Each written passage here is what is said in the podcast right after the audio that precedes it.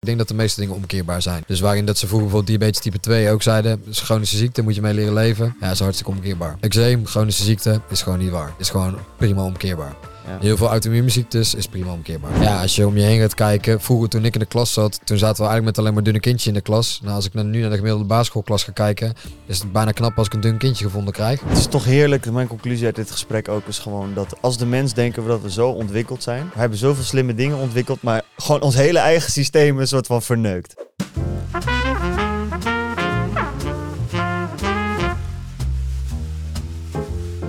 Welkom bij de Lotgenoten podcast. Mijn naam is Jaro, naast me zit Koen. En deze week hebben wij een speciale gast tegenover ons zitten. Joep, welkom. Thanks man. Joep Rovers. Ik eh, hoorde het eerst over jou van een collega, al twee, twee jaar geleden of zo. eh, van eh, ja, die stoffe dingen aan het doen, die moet je een keer uitnodigen voor de podcast.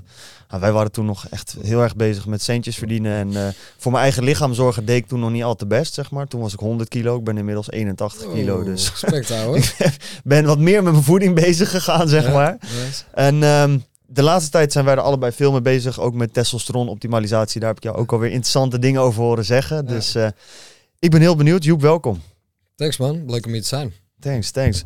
Je bent de laatste tijd bij meerdere podcasts geweest, dus ik denk dat eh, mensen die zeker die jou al kennen al een hoop van je hebben kunnen horen. Iets waar ik vandaag wat meer ook op wil inzoomen, waar ik je nog niet heel veel over gehoord heb, is gewoon je ondernemersjourney. Ja. Want eh, jij bent ooit eigenlijk gewoon gaan studeren voor een quote-unquote normale baan. Ja. Toen kwam je erachter dat je een ander pad in wou. En toen ben je enerzijds dus heel veel mensen gaan helpen op het vlak van voeding. Ja. Maar daarnaast ben je daar ook gewoon een bedrijf bij gaan bouwen. Ja. En ik vind het heel interessant om te zien hoe je dus enerzijds mensen echt verder helpt in het leven. Maar daar ook voor jezelf wel een boterham aan kunt overhouden. Ja. Dus eh, daar wil ik graag op ingaan. En daarvoor kort misschien gewoon de introductie voor de mensen die je niet kennen. Wie ben je? Ja. En vooral, hoe ben je daarin gerold? Ja, mooi man. Leuk eh, om even ook een ander soort eh, kant van het verhaal te Ja, belichten. toch? Ja, man. Eh Joep Rovers, 31 lentes jong. Ehm, ik heb inderdaad een heel, hele andere studie gedaan. Ik heb hotelschool ben ik mee begonnen. Ik heb vanaf kleins af aan, ik ben opgegroeid op een boerderij. En vanaf kleins af gewoon een gigapassie voor alles wat met eh, eten en buiten zijn te maken heeft. Dus we hadden een groentetuin en ik eh, kookte vanaf ja, kleins kookte ik al met groente uit de groentetuin. Eigen kippen, eigen dieren eh, die naar de slacht gingen. Ehm, en ik had daar gewoon een hele grote passie voor koken ontwikkeld. En ik dacht, ja, ik wil later een eigen restaurant. Ja, wat is de beste weg daar naartoe? Nou, dan kom je bij een hotelschool uit. Ja, hotelschool gedaan in Maastricht. Dat was vooral vier jaar lang alleen maar partyen. En dat stelt qua studie niet zo heel veel voor. Waar deed je het? Eh, Maastricht. Maastricht. eh, Ja, vier jaar in, eh, of tenminste, ja, drie jaar in Maastricht gezeten, half jaar buitenland gezeten. mhm. En de laatste half jaar in Amsterdam. En ehm, nou, dan ben je klaar met school. Ik woon in Amsterdam, dan moet je gewoon geld verdienen. Ja, wat ga je dan doen? Je gaat op zoek naar een job. Eh, Dus ik kwam bij Heineken kwam ik terecht. En ik eh, woonde in Amsterdam. Ik werkte in Bunnik, dus naast Utrecht. En elke dag de trein van Amsterdam naar Utrecht om daar lange dagen op kantoor door te brengen. En toen dacht ik al vrij snel, dit is niet echt iets voor mij. Mhm. En ehm, ik merkte dat daar een beetje mijn ehm, liefde voor koken en mijn liefde voor wat goed voor mezelf zorgen, dat dat langzaam verdween. Dus ik merkte ook dat ik s'avonds wat moe was. Als ik een lange dag op kantoor gezeten had, eh, dat ik moeite had om te trainen. Ik kom uit sportsfamilie, dus ja, er werd altijd vijf, zes dagen in de week getraind. Ja, als je daar in één keer geen zin meer hebt na 25 jaar, dan is dat best bijzonder. En toen had ik het met mijn huidige compagnon, Jeroen, eh, had ik het daarover van joh, het is zo raar. Ik, ik heb gewoon geen zin om te trainen, man. Ik heb geen zin om te koken. Ik heb eigenlijk helemaal nergens zin in, behalve in het weekend eigenlijk mijn kop eraf schroeven. En dat gebeurde dan ook vaak. Het leven in Amsterdam, eh, een beetje party life. En hij zei eigenlijk vrij simpel, ja, die lange dagen op kantoor, als je zoveel stil zit, als je niet buiten komt, als je weinig in beweging komt, ja, dan snap ik wel dat jouw lichaam een keer zegt van, joh, eh, je moet iets aan veranderd worden. Ehm, in die tijd had ik heel veel last van eczeem. Dus dat loopt een beetje parallel aan elkaar. En ik dacht, ja, ik wil in ieder geval niet mijn leven door gaan brengen op kantoor eh, met eh, de mooie witte lampen, twee grote schermen voor mijn neus, een headsetje op en nog een laptop on. Dus ik had na drie weken liep ik bij de manager naar binnen en zei ik van, ja, weet je, ik werk mijn contract, eh, die dien ik uit, is negen maanden en daarna ga ik weg, ga ik iets anders doen. Ehm, nou, wat ga je dan doen? Ja, ik heb met, dus met mijn huidige compagnon Jeroen bedacht dat we werknemers zoals ik, jonge mensen die wel graag iets aan gezondheid willen doen, dat we die gewoon willen helpen tijdens de werkdag. Dus ik merkte gewoon tijdens mijn werkdag, daar ging iets mis. Die wilde ik wel helpen. Ik had 0,0 kennis. Eh, Jeroen had uh, sporthogeschool gedaan, dus hij had de kennis over sport en beweging. Een beetje lifestyle hoek. Ehm, dus dat zouden we samen gaan doen. En dan eh, zeg je je baan op en dan woon je in Amsterdam. En dan begin je en dan denk je, ik heb echt een fantastisch idee. Dit moet iedereen meteen willen. En we waren een maand bezig en er gebeurde helemaal niks. Dus we zaten hele dagen achter de laptop proberen sales te knallen. Maar er gebeurde gewoon niks. En dan ga je toch wel jezelf achter de oren krabben. Kut, had ik toch maar misschien niet mijn baan opgezegd. Of had ik toch maar gekozen om nog iets erbij te blijven doen.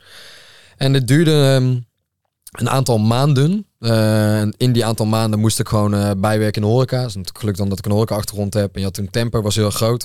Ja. Kon je via Temper kon je twee Ja. tientjes per uur krijgen om eh, in de horeca bij te beunen. Nou, in de afwas gestaan, dienbladen lopen, borden sjouwen. Om gewoon te zorgen dat ik mijn huur kon betalen. Ik bedoel, ja, je woont in Amsterdam. Ja, is niet goedkoop. Je wil ook nog leuke dingen doen. Nou, ook dat kost natuurlijk geld. En ik ja, vertikte het om elke keer mijn ouders te bellen van... joh, mijn geld is weer op. Van, wat overmaken? Dus gewoon zelf bijbeunen. En dat duurde volgens mij een maand of tien. En toen dachten we... Toen kwam er nog steeds echt geen knoop binnen. Toen dachten we, ja, waarvoor doen we dit eigenlijk? Zo kut. Misschien moeten we maar gewoon de handdoek in de ring gooien. En eigenlijk precies toen we dat uitspraken... Toen een week later te viel de eerste echte klant... Eh, dan mochten we sportlessen gaan verzorgen, meteen heel erg veel. Dus mochten we ook de factuur mochten we vooruit sturen. En het gaf in één keer best wat lucht. Eh, we, kunnen toch wel iets, zeg maar. En eh, eigenlijk is dat een beetje het startschot geweest, na een maand of tien. Toen zijn we begonnen met alleen maar sportlessen voor bedrijven. Dus het was gewoon zo, een bedrijf eh, X die huurde ons in om een eh bootcamp trainer, een boxtrainer, een yogadocent, noem het maar op, eh, op de vloer te krijgen. Dat hebben we twee jaar gedaan. Alleen je krijgt dan al heel snel heel veel ondernemerspijntjes. Dat je, ehm, ja, je bent afhankelijk van andere trainers. Dus die trainers die moeten naar een locatie komen. Stel dat een bootcamp trainer woensdagmiddag om half vijf moet beginnen en die belt om half drie. Ik voel me niet zo lekker. Nou, wat doe je dan? Lastig verhaal. Moet je dan toch maar zelf gaan. Ja. En dat eh, voor eh, zeg 150 euro voor een bootcamples, dat was al aan de hoge kant. Dat werd al een beetje van, hmm, misschien is dat net een beetje te veel. Toen dachten we dat sporten, dat gaat hem niet worden. Daar kunnen we en te weinig geld mee verdienen. En het is te veel koppijn. Mensen ja, haken te snel af. In diezelfde tijd eh, waren we zelf heel druk bezig met onszelf te ontwikkelen op meerdere vlakken van gezondheid. Dus ik had zelf heel veel last van eczeem. Dus ik ben toen eh, een aantal verschillende ja, cursussen gaan doen om meer te leren over menselijk lichaam. Uiteindelijk gevonden waar de eczeem vandaan kwam. Dat heb ik opgelost. En al die kennis die ik kreeg, toen dacht ik, wow, dit is interessant voor mensen. Mensen moeten dit ook gewoon weten. Dus toen hebben we bedacht van, joh, laten we gewoon workshops maken. Dat we mensen gaan leren hoe dat jouw lichaam werkt. En dat bepaalde dingen die jij doet, bepaalde keuzes die je maakt, dat het invloed heeft eigenlijk alleen maar op de energie die je hebt gedurende de dag. Wat ik heel erg herkende uit de tijd dat ik op kantoor zat, is dat ik gewoon, ja, mijn energie golfde heel de dag super erg. Dus 's ochtends piek in energie. Ja, dan had je drie espresso erin zitten.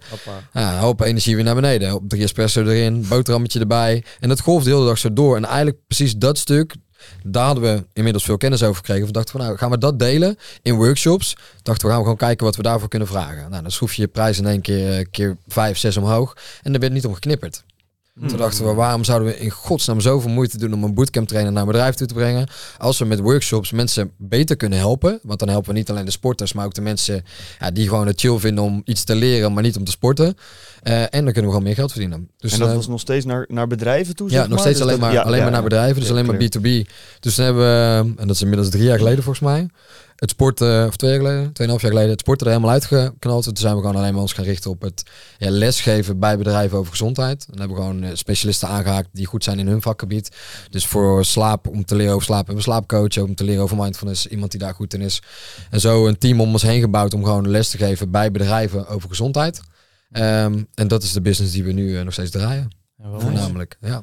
Wat ik wel interessant vind is dat je, als, als je begint als ondernemer, eh, hadden wij in het begin ook, dan heb je het gevoel dat oh, ik moet gelijk uniek zijn. Ja, En bij jou heb je eigenlijk de eerste tien maanden zit je heel erg te struggelen. Nou, Ja.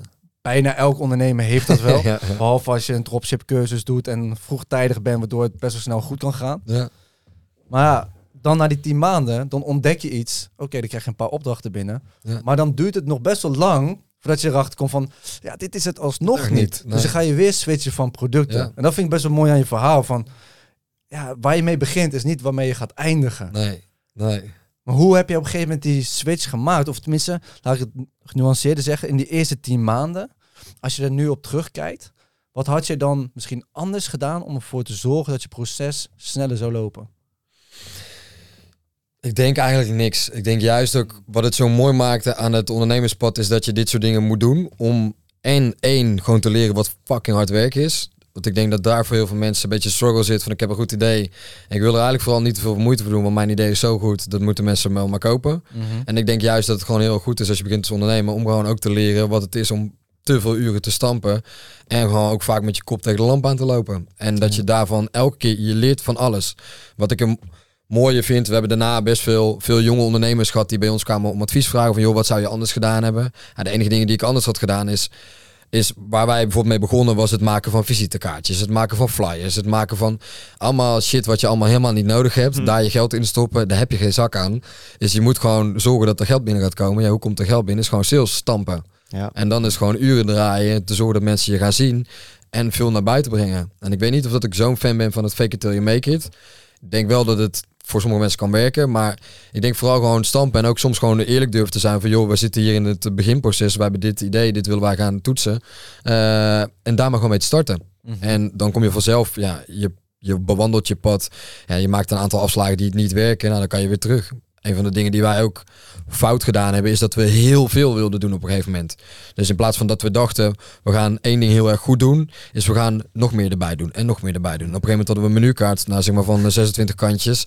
Ja, dan weten mensen helemaal niet meer wat je doet en voor wie dat je er bent. Dus oké, menukaart inkorten, weer terug naar binnen. Oké, laten we maar gewoon twee of drie producten doen in plaats van 20.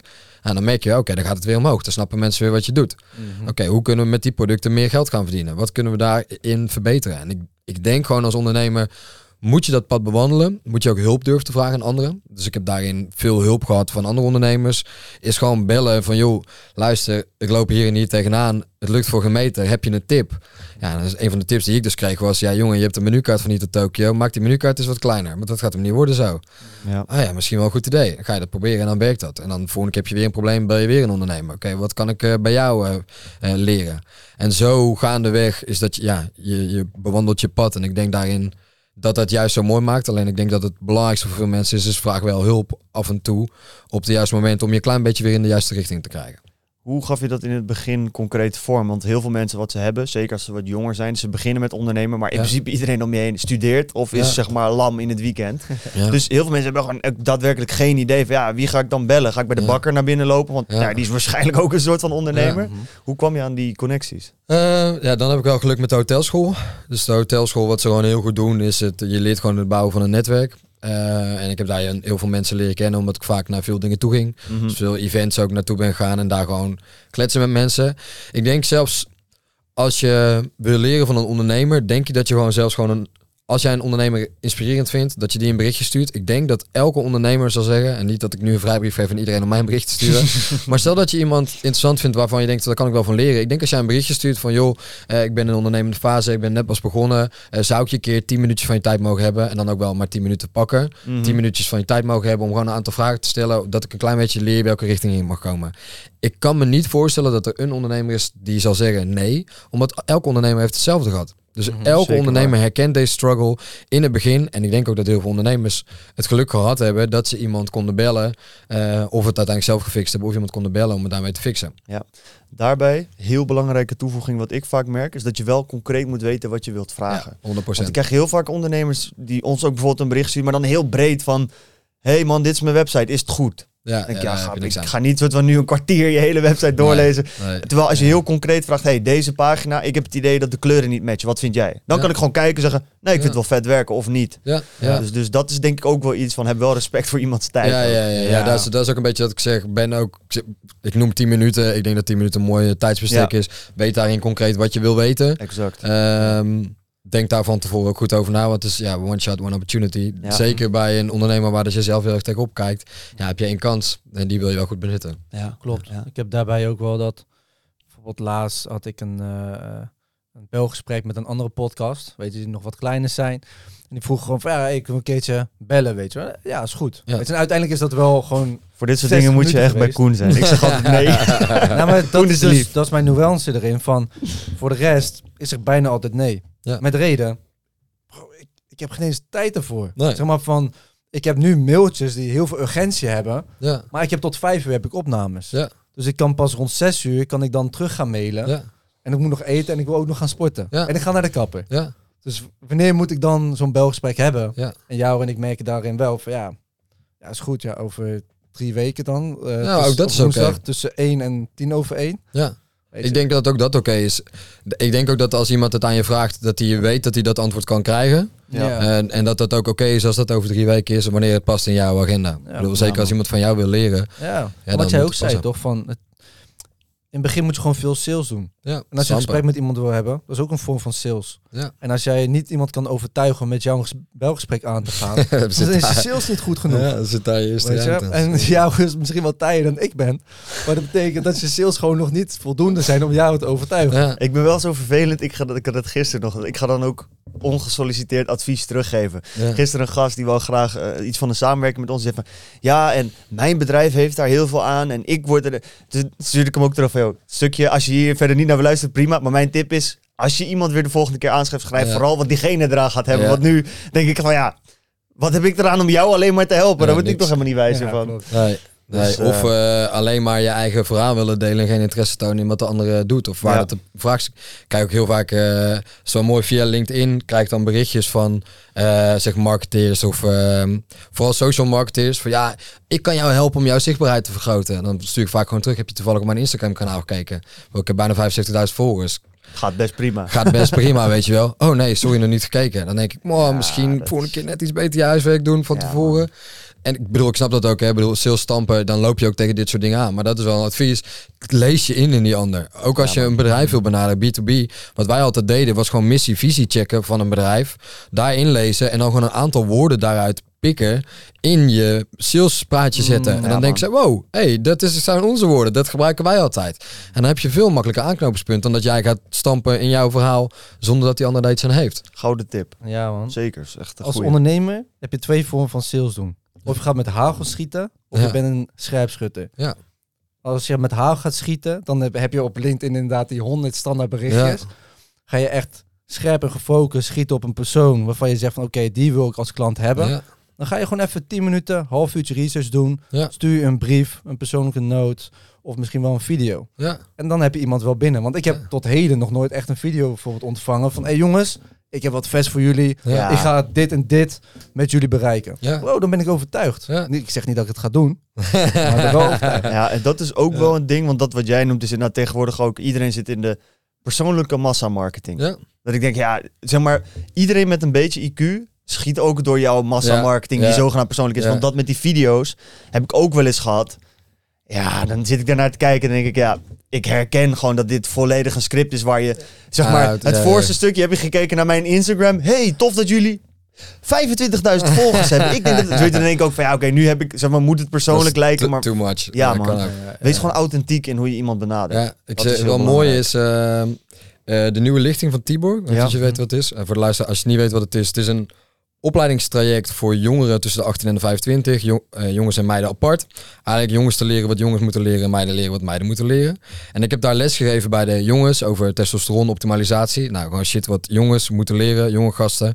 Eh, en daarna kreeg ik, nou, inmiddels eh, lopen er twee stages bij ons. Eentje gaat werken als coach en eentje werkt letterlijk voor mij persoonlijk. Er zijn vier gasten die letterlijk snappen hoe dat je sales moet doen. Ja. Stuurde me een persoonlijk cadeau. Dus eentje had me een kookboek gestuurd met wild. Nou ja, als je mij, je moet mij echt wel een beetje kennen. Wil je weten dat ik dat echt hard vind. Ja. Een ander had me eh, een koksmes gegeven met mijn naam erin. Hey. Een hele persoonlijke brief handgeschreven daarbij. Ja, dan kan ik geen nee meer zeggen, toch? Want dan, Juist. ja, dan het eerste wat ik doe is ik bel hem op. Ja, fucking vet cadeau, man. Kom maar langs. Ja, ik wil bij jullie stage komen lopen. Ja, prima, man. Je bent eh, bij deze aangenomen. Ja. Kijken we daarna wat je gaat doen. Exact. Gewoon omdat je Ja. zo'n hard... En je echt inlezen in iemand anders en gewoon begrijpen hoe dat het werkt. Als je sowieso een handgeschreven, of een handgeschreven brief... Wie doet dat nou nog? Ja, man. Dat Ja, is- dus dat is als je mij ding. wil eh, binnenhalen, dan is dat zeg maar je way to go bijna. Ja, Ja, ja, man. eens. Dat soort dingen. Ja, Super dat, vet. weer- dat werkt altijd. Oprechtheid, interesse tonen. Ja. Dat werkt gewoon altijd. Je hebt hier een van de bekendste interviewers, ik weet niet of jullie die kennen, Nardwar. Nee. Ja, dat is dus een, een gast die hip-hop artiesten interviewt. Een Canadese gast met gekke krulletjes en een raar petje op. Ja, ja, ja. Die man komt ook altijd in interviews opdagen. Er is geen interview te vergelijken met wat hij doet. Omdat hij zeg maar bij wijze van spreken zegt... hey, deze LP luisterde jouw moeder vroeger altijd toch? Ja. Als ze chili voor jou kookte op zondag. En dan zie je die mensen echt kijken van... What the fuck? Zeg maar, ik wist niet eens meer dat dit een herinnering was die ik had. Ja, Hoe kan dit? Ja. Ja, en daar is hij super bekend mee geworden. En dat is gewoon wat voor mensen werkt. Als je echt mensen het gevoel geeft dat ze gezien worden... Ja. Dan de grootste artiesten eh, valt zijn dan daarvoor. nog starstruck. daardoor. Iedereen valt daarvoor. Ja. 100% man. Ja, dat werkt altijd. Ja. Ja, goeie. Dus voor mensen, houd het persoonlijk. Ja. Ja, veel leuker. Waar ik heel benieuwd naar ben, is de keuze. Je ging een hotelschool doen, die zei je wel altijd een restaurant openen. Ja. Vervolgens ga je dan zelf ondernemen. Ja, Doe je iets wat geen moer met een restaurant te maken heeft. Hoe is die transitie gekomen? Eh, die komt nog. Dus dat restaurant komt sowieso. Ja. Eh, dat ja, heb ik to- echt toen ik, ik denk dat ik 4, 5 was toen ik dat voor de eerste keer zei. Echt mega, mega jong. Mm. En eh, die komt er sowieso. En ik denk juist het pad dat ik nu aan het bewandelen ben, dat het me er naartoe gaat brengen eh, om dat uiteindelijk te maken. Ik heb heel veel afslagen gehad in eten. Dus het meeste van mijn tijd heb ik geleerd over eten. Eh, omdat ik dat gewoon super interessant vind wat het voor iemand kan doen. In het begin was dat vooral een relatie met klachtenbeelden. Nu is het vooral een relatie met optimalisatie. En ik heb daarin eigenlijk alle soorten etenpatronen wel geprobeerd. Alle soorten diëten. Ik heb veganistisch gegeten, vegetarisch gegeten, keto, carnivore. Eigenlijk heel de reutemeteut in alle verschillende hoeken. Nice. En ik denk dat dit pad me nu heel erg aan het brengen is naar een manier van eten waarin dat ik ja, eigenlijk het mooiste van alles samen kan brengen. Dus dat ik begrijp van alle voeding wat het kan doen, in welke Mm. combinaties. En dat als ik daarmee ooit een restaurant mag maken met voeding die en heel erg goed voor je is en ook nog ontzettend op smaak is, dan heb ik gewoon ook iets nieuws. Dan is dat is er gewoon bijna nog niet. Ja. Dus je hebt heel veel concepten die gericht zijn op gezond. Ja, die varen mee op trends. Bedoel, laten we wel wezen, eh, de veganistische restaurants, ja, ik heb daar wel een mening over. Ik denk dat dat niet altijd de gezondste keuze is voor de meeste mensen. Nee. Maar ja, het schiet als paddenstoel uit de grond, omdat de trend is dat het gezond is om plantaardig te eten. Ja. En ik denk daarin dat als ik eh, 10, 15 jaar bezig mag zijn met mijn pad bewandelen en eh, op een gegeven moment een restaurant mag maken met wat ik denk dat echt gezond is, ja, dat eh, lijkt mij echt magisch, man. Kun je denk je echt in een restaurant eten creëren dat echt de massa lekker vindt? Dat gezond is? Ik, ik zou me dan ook niet willen focussen op de massa. Nee, de, massa is ehm, zo verdeeld in Ja. de wereld van gezondheid. Ik wil gewoon dan ook kwalitatief goed. Kijk, en eh, als we het hebben over kwalitatief goed eten, bijvoorbeeld, ik heb jarenlang geen vlees gegeten. Ik eet nu vrij veel vlees van gasgevoerde dieren uit Nederland. Die heel het jaar buiten lopen, die veel zonlicht krijgen. Ja, dat is best prijzig. Nou, als ik Mhm. een restaurant ga openen, dan staat dat op de kaart. Dus Ja. dan gaat de prijs ook omhoog. Nou, dan verlies je een groot deel van de massa. Verlies je al, want je moet mensen Mhm. gaan hebben die daarvoor willen betalen. Ja. Ehm, en ik denk dat dat helemaal oké is. ja. Ja. ja, precies. Ik denk dat het wel mooi is inderdaad als je naar een restaurant kan gaan. Waarvan je weet van oké, ik ben bijvoorbeeld op dieet. Of eh, ik heb een, eh, bijvoorbeeld ik eet plant-based. Of ik wil gewoon echt gezond eten. En me morgen fit voelen omdat ik morgen 12 uur moet gaan werken. Ja. Dat ik nog steeds naar jouw restaurant kan gaan. Zonder dat ik vanavond eh, maagkrampen krijg. Ja, Omdat ik weer wat raars heb gegeten. ja, ja. Ja, Ja. perfect. Ja, ja. Het enige wat ik dan... Wat ik heel mooi vind, ik heb heel veel Chef's Table gekeken. Ik weet niet of je het Ja, kent, die docu op Netflix. Die pizzeria versie is Ja, gewoon, ja, alles van Ja, hun. Ja, sowieso hun manier van filmen en neerzetten vind ik vet. En je hebt daar gewoon een aantal van de beste restaurants zijn vaak maar heel klein. Mhm. En wat ik dan heel mooi vind, is dat maakt het ook weer intiemer. Dat je gewoon, eh, en een stukje schaarste, dat je maar een aantal tafels hebt. En eh, dat is het. En dit is het menu vanavond. En je hebt gewoon een voorgerecht, een hoofdgerecht en een nagerecht. That's it. Ja. Je mag niet kiezen. Je krijgt gewoon te eten wat ik denk dat op dit moment het beste is om te eten. Ja. En dat zou dan wisselen met de seizoenen. Zou zelfs wisselen in tijden. Wat ik zelfs vet zou vinden is als het ehm, aangepast wordt op het circadiaans ritme. Dus op je bioritme van het seizoen. Ja. Is dat je bijvoorbeeld, ja, om, in de winter is de zon is om, zeg om vijf uur onder. En dan heb je daarvoor je diner gegeten. Dus het Mhm. diner begint om drie uur 's middags. Ja. In plaats Ja, van om zeven uur 's avonds. Zelfs zo ver zou ik het dan willen laten gaan. En ja, dat is er gewoon nog niet. Zou je wijnen terug laten komen daar dan? Ja. Jawel. Ja. Oké, daar wil ik straks nog wel wat dieper op ingaan. Het stukje alcohol, daar heb je vast ook Ja. een mening over. Ja. Oké, cool. Ja, ik, ik hou ook echt heel erg van dat soort dingen. Ik moet zeggen dat ik er nog niet... Ik ben zelf niet heel veel fine dining dingen nog geweest. Maar ik heb wel eens op zeg maar, van die Michelin restaurants gegeten. Ja, ik vind dat top. Ja. Heel veel, ik moet wel zeggen, vooraf onderschatte ik het altijd. Ik dacht altijd van ja, ik zit hier eh, mijn sperrips te douwen bij een of ander ding. Hoeveel lekkerder kan eten nou echt worden? ja. maar het is toch wel echt, het is een beetje eh, alsof je naar een museum gaat voor eten, zeg Ja. maar. Dus je, je leert wat, je maakt wat mee en je ervaart echt iets wat je niet ergens anders Ja, hebt avondje uit. Alleen op een andere manier. Ja man, Mhm. dus dat gaat nog komen. Het gaat komen, ja. Ik Nice. denk, eh, ik hoop over een jaar of tien. Ja. Ik Cool. eh. Heb je dan ook iets van een chef of zo waar je naar kijkt dat je zegt van die doet dat echt op een super toffe manier? Ehm, ik denk nog niet echt. Ik denk wel dat er ehm, eigenlijk hoe ho- in hoe hoger segment je gaat zitten qua eten, dat een chef daar meer rekening mee houdt. Kijk, als jij een drie sterren restaurant hebt, dan moet de kwaliteit van jouw producten moet hoog zijn. En dat krijg je alleen maar door ja, biologisch, uit het seizoen, eh, gasgevoerd, dat soort producten te gebruiken. Omdat die gewoon in kwaliteit veel hoger zijn. Dus ik denk wel, hoe hoger dat je in het segment gaat zitten, hoe beter kwaliteit eten dat je hebt. Ja, in Nederland heb je maar twee, drie sterren zaken. Ik denk als je daar gaat eten, is de kwaliteit van eten zo gigantisch hoog.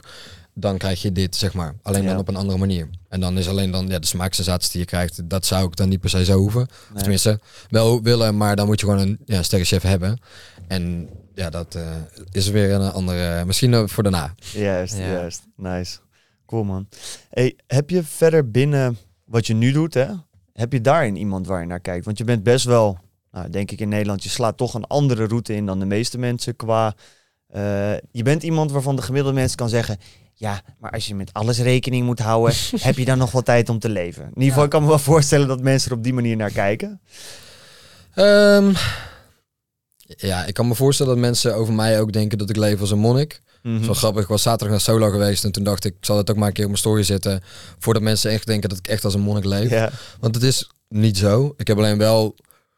Ik vind gewoon. Ik vind het zelf heel belangrijk om echt het goede voorbeeld te geven. En dat is een. Ja, 95% van de tijd moet dat ook zo zijn. Daarin doe ik alles waarvan ik denk dat het voor mijn gezondheid het beste is. En ik merk dat dat wel lastig is. Is dat mensen daar vaak over denken dat het te ver doorslaat. Ehm, aan de andere kant denk ik, ja, weet je, dit is mijn leven, mijn keuzes daarin. Ja, ik wil graag dit eh, geoptimaliseerd hebben. Ja, wat iemand anders daarvan blijft vinden, nou, weet ik niet zo goed. Joep heeft het in deze aflevering, later in deze aflevering, maar ook op Instagram vaak over een dalend testosteronniveau van mannen. Hm. Daarvoor zijn tig redenen. eh, een stukje levensstijl, maar ook een grote hoeveelheid plastic en andere chemicaliën die wij binnenkrijgen die een negatief effect hebben op de hormoonbalans. Maar ook een heel belangrijk onderdeel is gewoon je eigen levensstijl. Hm. Want wat doen mannen te weinig over het algemeen, Koen? Mensen eten te slecht, bewegen te weinig en slapen ook te weinig. Juist. Dus mocht je dat nou niet doen, mocht je nou niet goed slapen, niet te frequent trainen en niet de juiste dingen eten, dan is dit een oproep om dat wel te gaan doen. Mocht je dat nou wel doen, dan heeft Koen iets interessants voor je. Namelijk, Als je dat allemaal op een rijtje hebt, is de volgende stap om te kijken hoe je nog beter gaat presteren. exact, En een van de dingen die ik dagelijks gebruik, jij volgens mij ook nog Ja. steeds, zijn pijnpollen. exact. En met ons honderden lotgenoten. eh, en wat geven mensen aan? Ze ervaren meer libido. Nou ja, Hmm. dat is vaak best wel strak gelieerd aan gezond testosteronniveau. Mhm. Maar daarnaast ook meer energie, meer focus, betere sportprestaties. Ehm Eén eh, lotgenote zei gekscherend, zijn vriendin noemt het zijn piemelpoeder. Omdat het zijn libido zo goed heeft verbeterd. Nou, het is verder geen wondermiddel, maar het kan je wel weer even net die extra edge geven. Wil je dat nou uitproberen? Dat kan voor minder dan een euro per dag voor 30 dagen. Klik op de link in de beschrijving. Gebruik de code lotgenoten10, dan krijg je nog eens 10% extra korting. Beter kunnen we het niet maken. En dan gaan we lekker door naar de aflevering. En ik ben heel benieuwd om in de DM's te horen hoe jij het hebt ervaren. Nee, wat ik wil vragen was, eh, onderweg hier naartoe hadden we het daar namelijk ook over. Je zegt van ja, mensen zeggen dan wel van, oh je bent een freak, dan kan je niks meer. Ja. Maar wat ik wel heel erg om me heen zie naarmate ik ouder word, is dat steeds meer mensen kiezen bewuster met alcohol om te gaan. Weet je, van ah, nee man, als ik drink, eh, dat kost me tegenwoordig echt 1, 2 dagen en dan ben ik maandag nog brak. Dus mensen hebben, staan genoeg met hun lichaam in contact om te weten, als ik nu alcohol drink, Ja. dan heeft dit, dit effect. Ja. En waarom ik denk dat, dat mensen bij voeding denken van ja, maar dan leef je echt als een monnik, is omdat die feedback lastiger is. Ja, Ik denk dat mensen niet doorhebben van oh, op zaterdag vreet ik een zak M&M's en zondag loop ik erbij als een zombie. ja, Dat is ook gewoon een merkbaar effect. En als je dat zou weten, zou je wellicht net als bij alcohol ook zeggen van ja, dat is het voor mij niet waard. ja, Alleen mensen nemen gewoon niet de tijd om bij zichzelf genoeg te weten wat het wel Ja. en niet doet. ja Mm. zeker. Dus ja, Ja. leef je als een monnik of weet je gewoon welk effect dingen hebben. Ja, ik denk ook wel, hè, daarop aansluitend, is dat het is tegenwoordig normaler om obesitas te hebben of diabetes type 2, Ho, Ja. ho, ho. dan dat je gezond bezig bent Dat en wat je zegt. Hè? dat jij inderdaad al je eh, vitamines en mineralen binnenkrijgt op de juiste hoeveelheden. Ja. Zomaar hoe je wordt geïnformeerd. Ja, Want tegenwoordig is een zak chips en uh, borrelnootjes en zo is gewoon standaard. ja. Maar als jij eh, een komkommertje eet of een paprikaatje op een verjaardag, dan kijk je aan van eh, Ja, wie is deze gekko? Ja, ja. Ik moet zeggen, ik, ik heb dat lang heel erg lastig gevonden. Ook zelf als ik op plekken kom. Eh, inmiddels weet iedereen wel een beetje in welke hoek dat ik zit. Dus ook als ik eh, bij mensen ga eten, dan... De mensen om mij heen, die eten eigenlijk allemaal nu wel echt wel gezond. Mhm. En eh, dat is heel erg chill. Dat zou ik wel rekening mee houden. Ik denk wat het moeilijk is voor mensen, is één wat jij zegt, is dat ze het of de link nog niet durven te leggen. Of de link wel leggen, maar het het nog niet waard vinden. Ja. En wat je vaak eh, ziet is als de pijn heel erg groot wordt, dat er dan pas iets verandert. Dus wat ze vaak ook zeggen over rokers, die stoppen pas als ze longkanker krijgen. Dat ze dan pas denken, oh ja, misschien toch niet zo handig eigenlijk om elke dag een slotpeuken weg te paffen. Net op tijd. Eh, net op tijd, waarin dat het proces van te zwaar worden, dat gaat zo langzaam. Eh, en dan, ja, op een gegeven moment dan is het echt wel veel te ver. En dan pas komt er misschien een besef van shit, dit wil ik eigenlijk helemaal niet. Ja, en dan is de weg terug. Je bedoel, jij hebt er twintig jaar over gedaan om zo dik te worden. Ja, en dan is de weg terug, moet eigenlijk binnen twee weken bewandeld worden. Maar dat gaat dan niet. En dan is dat frustrerend. Nou, wat gebeurt er als je je frustreert? Ga je emotie eten. Dus dan blijf je een beetje in die visuele cirkel zitten. Dat is ook wel de reden dat ik ik ben vrij jong, ik ben 31. En dat ik nu juist heel veel mensen probeer te stimuleren van joh, begin daar jong mee met jezelf zo goed mogelijk te voeden. En ik denk, ik geloof echt niet als jij één keer in het weekend, als je dan een paar biertjes drinkt, dat het heel je lichaam eh, gaat verneuken. Maar ja, doe je dat vier, vijf keer in de week, ja, dan kan je jezelf wel afvragen van, mm, gaat dit mij op de lange termijn wel helpen? Of gaat dit mij wel brengen wat ik nodig heb of wat ik wil? En zeker in die jonge generatie die eigenlijk eh, voor hun dertigste miljonair moet zijn, een vragen voor de deur moet hebben, een zwembad moet hebben, ja, dan heb je dat gewoon nodig. Ik bedoel, laten we wel wezen, als jij niet fit bent, ja, dan kan je de klok op gelijk zetten dat het lastiger wordt om te werken, om te presteren. Ja. Om die uren te stampen en s'avonds laat een keer door te beuken. Bedoel, Ja, hoe fitter dat lijf is, hoe makkelijker dat het hierboven werkt. Uiteindelijk is dat gewoon, 100%. dat is geen rocket science. Ja, en dat is wat ik ook heel erg merk wel bij mensen die zeggen van ah, dat is het me niet waard, dit, dat. De realiteit is denk ik voor veel mensen ook gewoon dat hun leven daadwerkelijk ook niet genoeg vervulling heeft om te zeggen dat het Ja. waard is. Ja. Dat is ook gewoon een hele harde realiteit. Ja, roken is prima als je een baan hebt die je niet zo leuk vindt, en je relatie eigenlijk niet top is. ja, En de dingen die je doet je niet echt heel leuk vindt. Ja, dan snap ik wel. Want ja, blijven leven is ook misschien niet het meest, het leukste wat je kan doen. Vergeleken met het hedonistische geluk dat jij eh, ervaart in het weekend. En dat merk ik om me heen ook heel erg.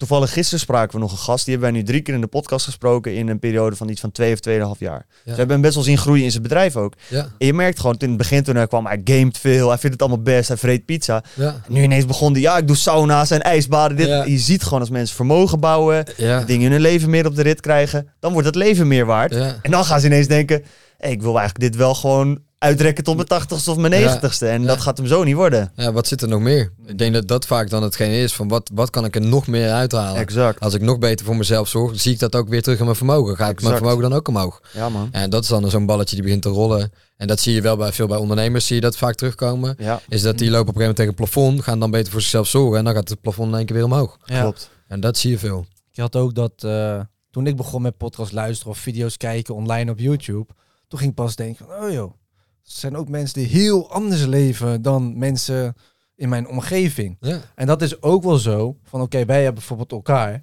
Luister, wij hebben periodes gehad. Dat ook voor jou, jongen. Nice. Maar we hebben periodes gehad dat dan eh, zijn we super druk met, eh, met, met werken. En dan hebben we een weekend gezopen. En tijdens het weekend zuipen hebben we bijvoorbeeld sigaretten gehaald. Ja. Bam, door de week. Yo, ik heb nog een pakje liggen. Oké, gaan we Ja. roken.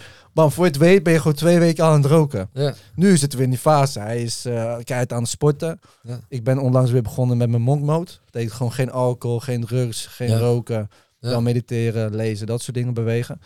Ehm, maar dan is het voor mij gewoon harder van oké, luister, ik rook niet meer. Ja. Weet je? Maar het is wel heel chill als je gewoon met personen om je heen bent die daar rekening mee houden. Ja. En die eigenlijk het liefst zelf dan ook niet roken. Ja, ik denk dat je een ehm, bouw een community om je heen die daarin hetzelfde wil als jij. En ook hierin zit voor heel veel mensen best wel een lastig eh, punt. Is dat je bepaalde vrienden hebt die eigenlijk niet het beste in jou naar boven brengen. Dat het soms een goed idee kan zijn om die gewoon los te knippen. Mhm. En ik denk dat dat... Maakt niet uit. Siri eh, komt even in de middel. Wie is dit? Dat is van mijn telefoon. En dat is Ah. dat hij op stil stond, maar... It. Ja, als het nog een keer gaat. dan- Dat hoor je toch niet op de microfoon. Ehm, ik denk dat het ontzettend belangrijk is voor de meeste mensen. Bouw gewoon een als jij iets heel graag wil, bouw een community om je heen die hetzelfde wil als jij. En ik denk dat het mooie online nu is, is dat je die community een stuk sneller gevonden krijgt. Mm. Dus ik krijg best vaak berichten van mensen die zeggen, ja, ik ben eigenlijk maar de enige in mijn omgeving die hetzelfde erin staat als jij. En dan refereren ze naar mij. Ja. Hoe kom ik in contact met mensen die hetzelfde willen of hebben als ik? Ja, simpel antwoord is ga bijvoorbeeld een keer naar een retraite toe. Weet je, dan heb je 20 of 40 of 30 mensen die waarschijnlijk hetzelfde willen als jij. En dat is werken aan de gezondheid. En dan kan je, je hebt allerlei soorten retraites. Zoek er eentje die bij jou past. En ga daar op zoek naar nieuwe mensen. En bouw die langzaam om je heen. Ontmoet daarin nieuwe mensen. Eh, of eh, ga naar een gym toe. In een gym zit, stel dat jij veel wil trainen, in een gym zitten mensen die hetzelfde willen als jij. Ja. Er zijn er plekken om mensen te ontmoeten die enigszins like-minded zijn. Alleen durf dan ook wel af en toe een keer nee te zeggen tegen de mensen die niet het beste jaar naar boven halen. Als jij, eh, wij noemen dat dan vaak eh, de kroegvrienden. Ik heb gewoon vrienden van vroeger. Daar kan ik het heel gezellig mee hebben als ik een biertje drink. Maar voor de rest ja, heb ik daar niet meer zoveel mee. Daar praat ik niet over mee over gezondheid. Dus die zie ik één keer per jaar op een verjaardag. Dan drink ik daar twee biertjes mee. En dat is helemaal top. Ja. Alleen dan moet je wel zelf ook durven aan te geven dat dat gewoon voor jou oké is. En ik denk dat daar voor heel veel mensen een groot ja, winstuk zit. Is durf daarin gewoon voor jezelf te kiezen. Jij op nummer één. Mhm. En niet iemand anders op nummer één. En niet hetgene wat iemand anders wil voor jou. Ja. Dat is ook wel een, eh, een van de moeilijkste, moeilijkste beslissingen die je kan nemen. Ja, Omdat wat ik ook wel merk is dat eh, bijvoorbeeld ik ben onlangs weer verhuisd naar Nieuwegein. Nou, daar ben ik ook geboren en getogen. Dan kom ik ook wel weer meer in contact met mijn oude vrienden. Ja. Maar daardoor ga ik bijvoorbeeld nu wel weer meer kickboksen. Ja. Ik ben door hun ook wel weer meer gaan sporten. ja mooi. Aan de andere kant, het uitgaan en het drinken en het roken, dat, dat zit er vaak ook aan gekoppeld. Dus daar moet ik een goede onderscheiding in maken, ook in communicatie naar hun. Ja, Ja, dit wel, en dat niet. dat niet. Ja. En dat weten ze ook wel inmiddels. Maar dat is wel interessant dus om te zien van... Soms wordt er wel gezegd van ja, je moet het helemaal loslaten. En daar, dat is wel fijn, want daardoor kan je makkelijker groeien. Ja. Aan de andere kant kun je ook gewoon hele goede kaders stellen. Ja. En dan hoef je het niet helemaal per se los te laten. Nee. Weet je? je hoeft geen eindzoekganger te zijn die je Nee. eentje aan het ondernemen is. Want daar word je ook niet blij van. Nee, ik, nee, ik denk dat een eindselganger nooit zo ver komt. Kijk, samen kom je altijd verder, dat is makkelijk. Dus daarin bouwen de mensen om je heen die je daar ook wel bij kunnen helpen. Ja. En kaderstel daar helpt daar zeker in. Wat wil ik in het leven? En ja, wat gaat mij daarbij helpen? Ja. Uiteindelijk is dat heel simpel. En daar ehm, in stukken... ik ben groot fan van veel dingen uitschrijven. Dit zijn ook dingen die je gewoon uit kan schrijven. Waar wil ik eigenlijk naartoe? Weet ik überhaupt wel waar ik naartoe wil? En zeker voor een ondernemer. Waar wil ik eigenlijk naartoe? Wanneer is, wanneer is iets voor mij genoeg? Of wat wil ik bereiken met mijn ondernemerschap? Oké, wat heb ik daar allemaal voor nodig? Nou, dat is gewoon een, kan je gewoon een heel moodboard tekening van maken. Met wat heb ik daarvoor nodig? En wie past daar dan wel bij en wie past daar dan niet bij? En wie past daarbij voor eh, één keer in de week kickboksen? En wie past daar dan niet bij voor in het weekend mijn kop eraf te schroeven? Want dan heb ik daar zondag en maandag last van. Ja, dan kan ik maandag niet knallen. Mhm. Dus daarin kader stellen en dat gewoon voor jezelf visueel te maken. Het liefst een aantal keer per jaar. Ik denk dat het voor de meeste mensen dat het een aantal keer per jaar eh, goed is om dat even te onder de loep te nemen. Is, het zijn alle dingen die ik doe, nog de dingen die ik wil doen en gaan die mij brengen bij hetgene waar ik wil komen. ja. Ja. En als je dat ja, voor jezelf nog niet weet, dan is dat een mooi om überhaupt als eerste mee te beginnen. Wat wil ik eigenlijk? Ja. Ja, duidelijk. starten. Moeilijke vraag. Soms. Ja, Soms is dat een lastige vraag. Maar ja, soms is het ook heel eenvoudig. Soms weet je het wel, maar dan geef je, er- zeg maar, hou je het een soort van af. ja het mag ook ook Dus dat is ook een beetje in het ondernemerspad. Kijk, het eerste jaar doe je bepaalde dingen en dan denk je, als ik dat heb, dan, dan, dan is dat voor mij eh, is het perfect. En dan kom je er eigenlijk achter, nou, dat is het eigenlijk toch niet. Hop, dan schrijf je gewoon weer opnieuw uit. Nieuw doel. Wow, dat is leuk, nieuw doel. Ga je daar weer naartoe werken. Voor mij werkt het om het einde van het jaar te doen. Dus ik ga aan het einde van het jaar ga ik eh, drie dagen met mezelf weg. En dan neem ik gewoon de tijd om heel mijn jaar terug te reflecteren. Alles wat ik gedaan heb. Daarbij na te denken, oké, wat vond ik daarvan? Wat voelde ik daarbij? Zou ik dat anders doen volgend jaar? Mhm. En vanuit daar gewoon nieuwe doelen te maken voor het jaar daarna. En dat Ja. zijn privédoelen en dat zijn zakelijke doelen. Zakelijke doelen doe ik met mijn compagnon. Dus we gaan ook met z'n tweeën gaan we nog een keer drie dagen weg. eh, om het zakelijke te bespreken. Maar ook voor mij persoonlijk denk ik alvast na over wat wil ik daar zakelijk in winnen. Mm. En een heel stuk persoonlijk zijn eh, sportieve doelen, zijn eh, financiële doelen, zijn eh, er zit gewoon een hele ruimte met tijd aan spirituele doelen die ik gewoon wil behalen. En ja. voor mij werkt het om ze uit te schrijven, want als ik het helemaal heb opgeschreven, dan zit het in mijn hoofd geprint. Dat moet gewoon gefixt worden. Ja. En ga je dan Ja. eerst solo ergens heen Ja. voor jezelf en daarna samen? Want dat is iets wat wij ook hebben. Dat is, kan soms best lastig zijn. Ja. Als Koen volgend jaar besluit dat hij eh, zes planten ayahuasca op gaat vreten en dat hij in een boom gaat wonen. Ja. Ja, dan kan het zijn dat zijn businessdoelen ook ineens heel anders worden. Ja. En dan dat ik zit van ja, maar dat matcht niet meer wat ik doe. Ja, Ja. zeker als je compagnons bent. ehm, het voordeel wat ik heb met mijn compagnon, wij kennen elkaar 25 jaar. Wij kennen elkaar zo door en door dat we niet verwachten van de anderen dat dat zo echt zou doorslaan.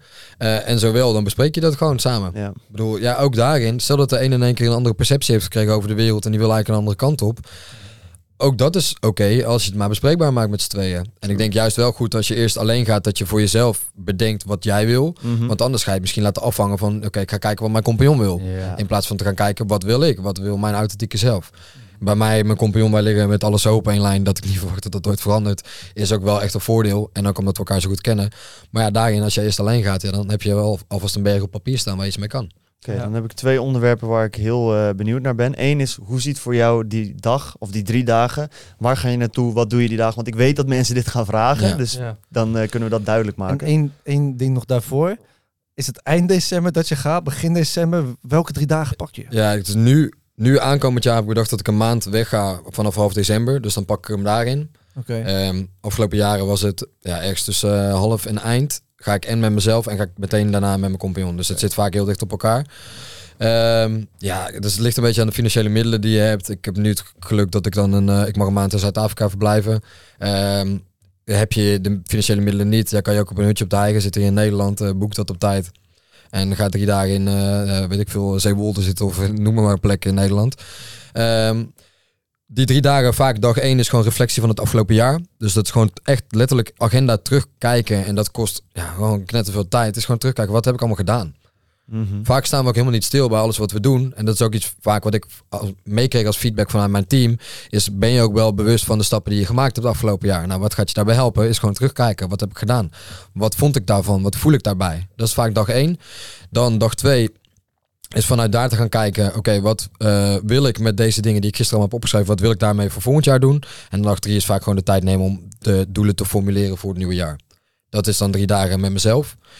Met mijn compagnon hebben we echt een hele riedel. Hij maakte dat stappenplan altijd. Ehm, ja, we hebben een business coach gehad die vaak dan gewoon opdrachten meegaf. Dus dat is vaak eh, opnieuw kijken naar je missie, opnieuw kijken naar je visie. Eh, hoewel dat eh, best wel statisch is, is het wel goed om na te denken, waar staan wij voor? En is hetgene wat wij afgelopen jaar gedaan hebben, staat dat voor hetgene waar wij voor staan? Klopt dat? Matcht dat nog met onze kernwaarden en matcht dat ook met de kernwaarden van het bedrijf wat we hebben runnen?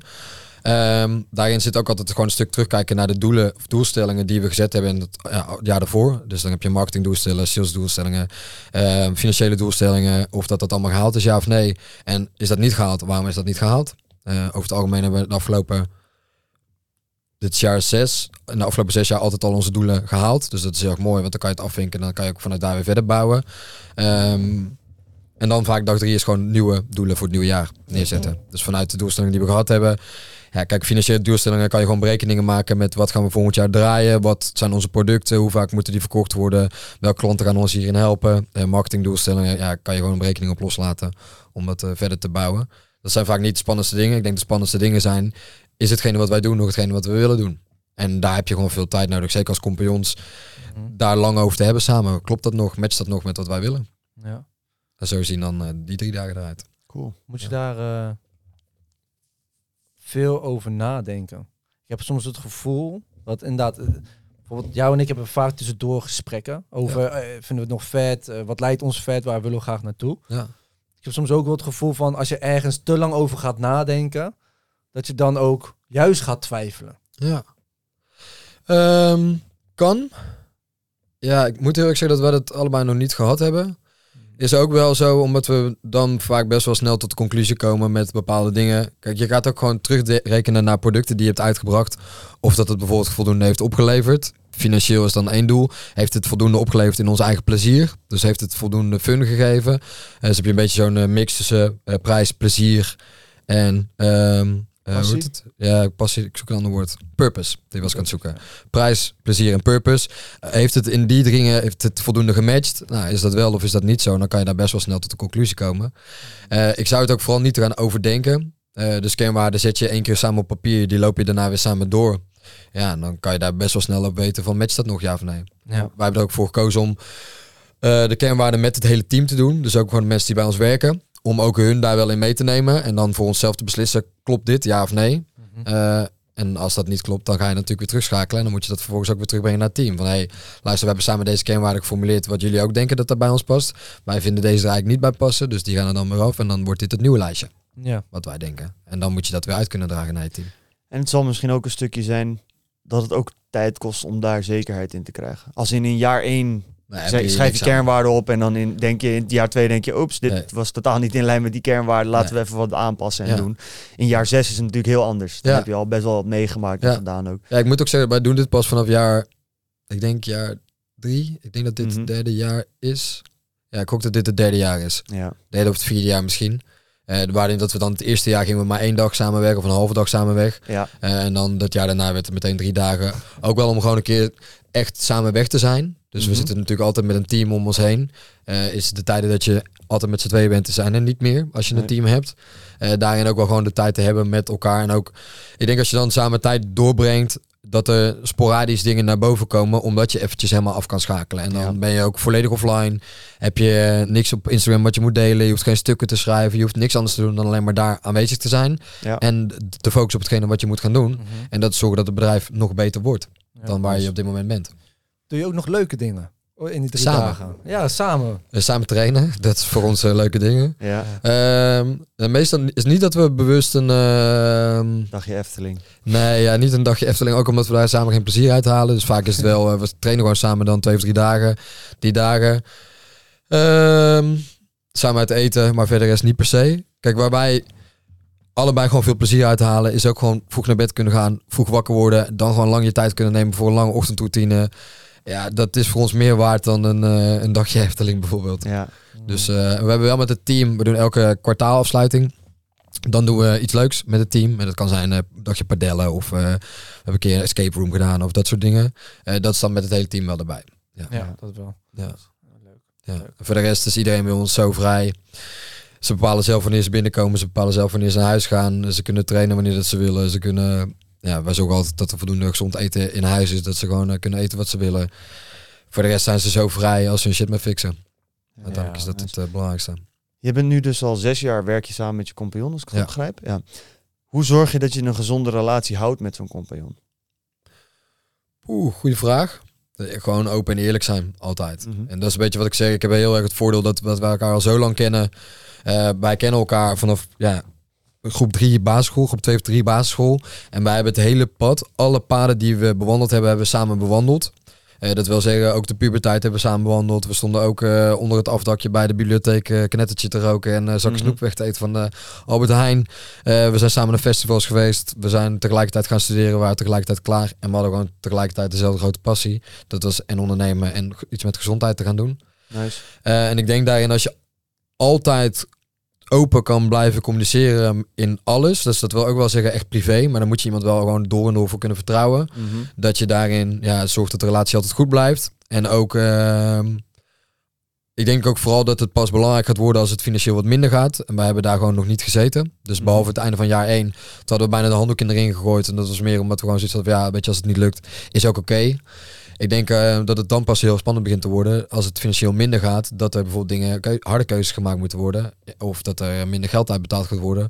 Of dat de ene meer uren draait dan de ander. Ja, als je altijd open blijft communiceren dat dat niet gebeurt. Ja, dan denk ik dat de relatie wel goed blijft. Ja. ja, cool. Maar wel een goede vraag. Ook wel een, eh, iets om over na te denken. Zeker. Ja, voor ons voelt het heel gewoon. En dat is ook wat veel mensen wel zeggen. Ja, dat het voelt gewoon alsof dat ik met mijn broer samenwerk. Zo, Ja. eh, zo simpel is het eigenlijk echt. Het voelt gewoon voor mij als mijn eigen bloed. Ja, ja dat is, want die vraag krijgen wij vaak. Dus ik wil altijd mensen een goed antwoord kunnen geven op ja, hoe vind je nou een goede compagnon? Of wat maakt dat je goed met iemand kan samenwerken? Maar het blijft tot nu toe voor mij nog wel iets wat ja, een beetje gebruik maken van elkaars rondzweeft. krachten. Dus Ja. wat wij, wij zijn best wel eh, niet per se tegenpolen, maar wel echt heel anders in heel veel dingen. Dus alle kwaliteiten die hij heel erg heeft, die heb ik niet. En andersom. En ik denk dat dat heel chill kan zijn als compagnons. En dat je wel blind durft te vertrouwen op elkaar. Dat als iemand echt zegt van nee, dat het gewoon nee is. Mhm. En als iemand zegt, we moeten dit echt doen, ja, dat je dan ook vertrouwt van ja, dat is de goede keuze. Ja. Wij hebben ehm, daarin, ik ben van ons tweeën echt wel de meest zakelijke en commerciële. Ik stel ook onze commerciële doelen. Dat hij vaak zoiets denkt van, "Poh, dat is wel een beetje too much of zo. Dan, zeg ja, dan vertrouw maar maar gewoon dat we dingen gaan bedenken dat we daar komen, weet je wel. Ja. En ook in eh, mensen aannemen. We hadden vorig jaar in rap tempo twee mensen achter elkaar aangenomen. Dat hij bij de tweede zei van, ja, moeten we dit nu al wel doen? Ik zeg, vertrouw me maar gewoon. Ik weet zeker dat we dit terugverdienen als diegene hier fulltime is. Mhm. Ja, en dan moet je wel durven. En ik denk dat als je zo'n band met iemand hebt en iemand het vertrouwen durft te geven en het vertrouwen wordt waargemaakt, dat is natuurlijk wel een tweede, ja, dat je dan samen kan groeien. Ja. Nou, ik denk dat het nog interessanter is, en ik weet niet of je dat meegemaakt, wordt het vertrouwen niet waargemaakt? Welk Ja. effect heeft dat dan? Blijft iemand er dan van uitgaan dat jij wel op basis van de kennis die je had de juiste keuze hebt gemaakt? Ja, Want iemand zei laatst tegen mij, je moet keuzes niet beoordelen op de uitkomst, maar op de manier waarop ze de kennis gebruikt hebben en waarmee ze die ke- Ja. keuze gemaakt hebben. Ja, Toch? vind ik mooi, dat wel een hele interessante kijk op een keus. Ja. Mhm. Want dan kan je dus een keus maken die niet goed uitpakt, Ja. maar die wel goed genomen is. ja zeker. Ja, daar geloof ik eh, heilig in. Ja. Dus is de, ja, de- en ik denk dat dat gewoon het stuk vertrouwen is wat je dan in iemand anders moet hebben. Bedoel, Het mag ook echt wel een keer misgaan. Mhm. Ook daarin het stukje dat je ziet dat eh, een fout wordt in onze maatschappij heel erg gezien als extreem falen. Fouten mogen we ook niet laten zien. Ja, hoezo mogen we fouten niet laten zien? Ik denk dat daarin een stukje fouten, daar, daar leer je weer van. En daar word je uiteindelijk ook weer beter van. Kijk, het moet niet fout of fout of fout zijn. Want dan mag je wel een keer aan je jasje getrokken worden. Maar ja, als je één keer een foute keuze gemaakt en je hebt het vertrouwen in de ander dat je zegt, joh, komt goed de volgende keer. Ook daarin, ja, als je elkaar positief stimuleert, dan wordt die ander daar ook alleen maar beter van. Ja. Mhm. En dat is een stukje ja, communiceren, is gewoon veel praten. Wij hebben één keer in de week een heilig moment met z'n tweeën. Dus op vrijdag sluiten we gewoon de week af samen. Lopen we de week helemaal terug. Wat is er deze week gebeurd? Zijn er spannende dingen gebeurd? Zijn er dingen die ik moet weten van jou? Zijn er dingen die jij moet weten van mij? Eh, en daarin weer een plan voor de week daarna. Dus kijk ook altijd voor de week daarna, wat gaat er volgende week komen? Zijn er dingen bijzonder? Als er niks bijzonder is, ben je binnen 10 minuten klaar. Is het wel een bijzondere week geweest? Dan zit je een uur. Ja. En die tijd die blok je maar gewoon. Ja, ja, Ja. ja. goeie. Iets waar ik nog benieuwd naar was. Jullie zeggen, je zei van ja, die drie dagen, dan gaan jullie ook uit eten. Ja. Iets heel anders, maar ik ben heel benieuwd, hoe ga je om met uit eten gaan? Mm. Ja, op zich is dat wel een interessante. Ik moet heel, ik kies wel als ik uit eten ga wat ik denk dat de gezondste keuze is op de kaart. Mhm. Dus dat wil zeggen dat ik, eh, ja, heel even heel plat geslagen, alles wat moeder natuur gemaakt heeft, dat schaal ik over het algemeen als gezond. Ik heb een aantal dingen die ik niet kan eten omdat ik een eczeem krijg. Eh, daarin maak ik de gezondste keuze als ik uit eten ga. Eh, drink ik af en toe ook wel een wijntje. Ik weet dat dat niet de gezondste keuze is. Alleen ik denk ook dat dat stukje voor de ziel, dat dat ook belangrijk is in een gezonde leefstijl. En vooral dan niet te hard zijn voor jezelf af en toe, als je daar gewoon plezier uit haalt.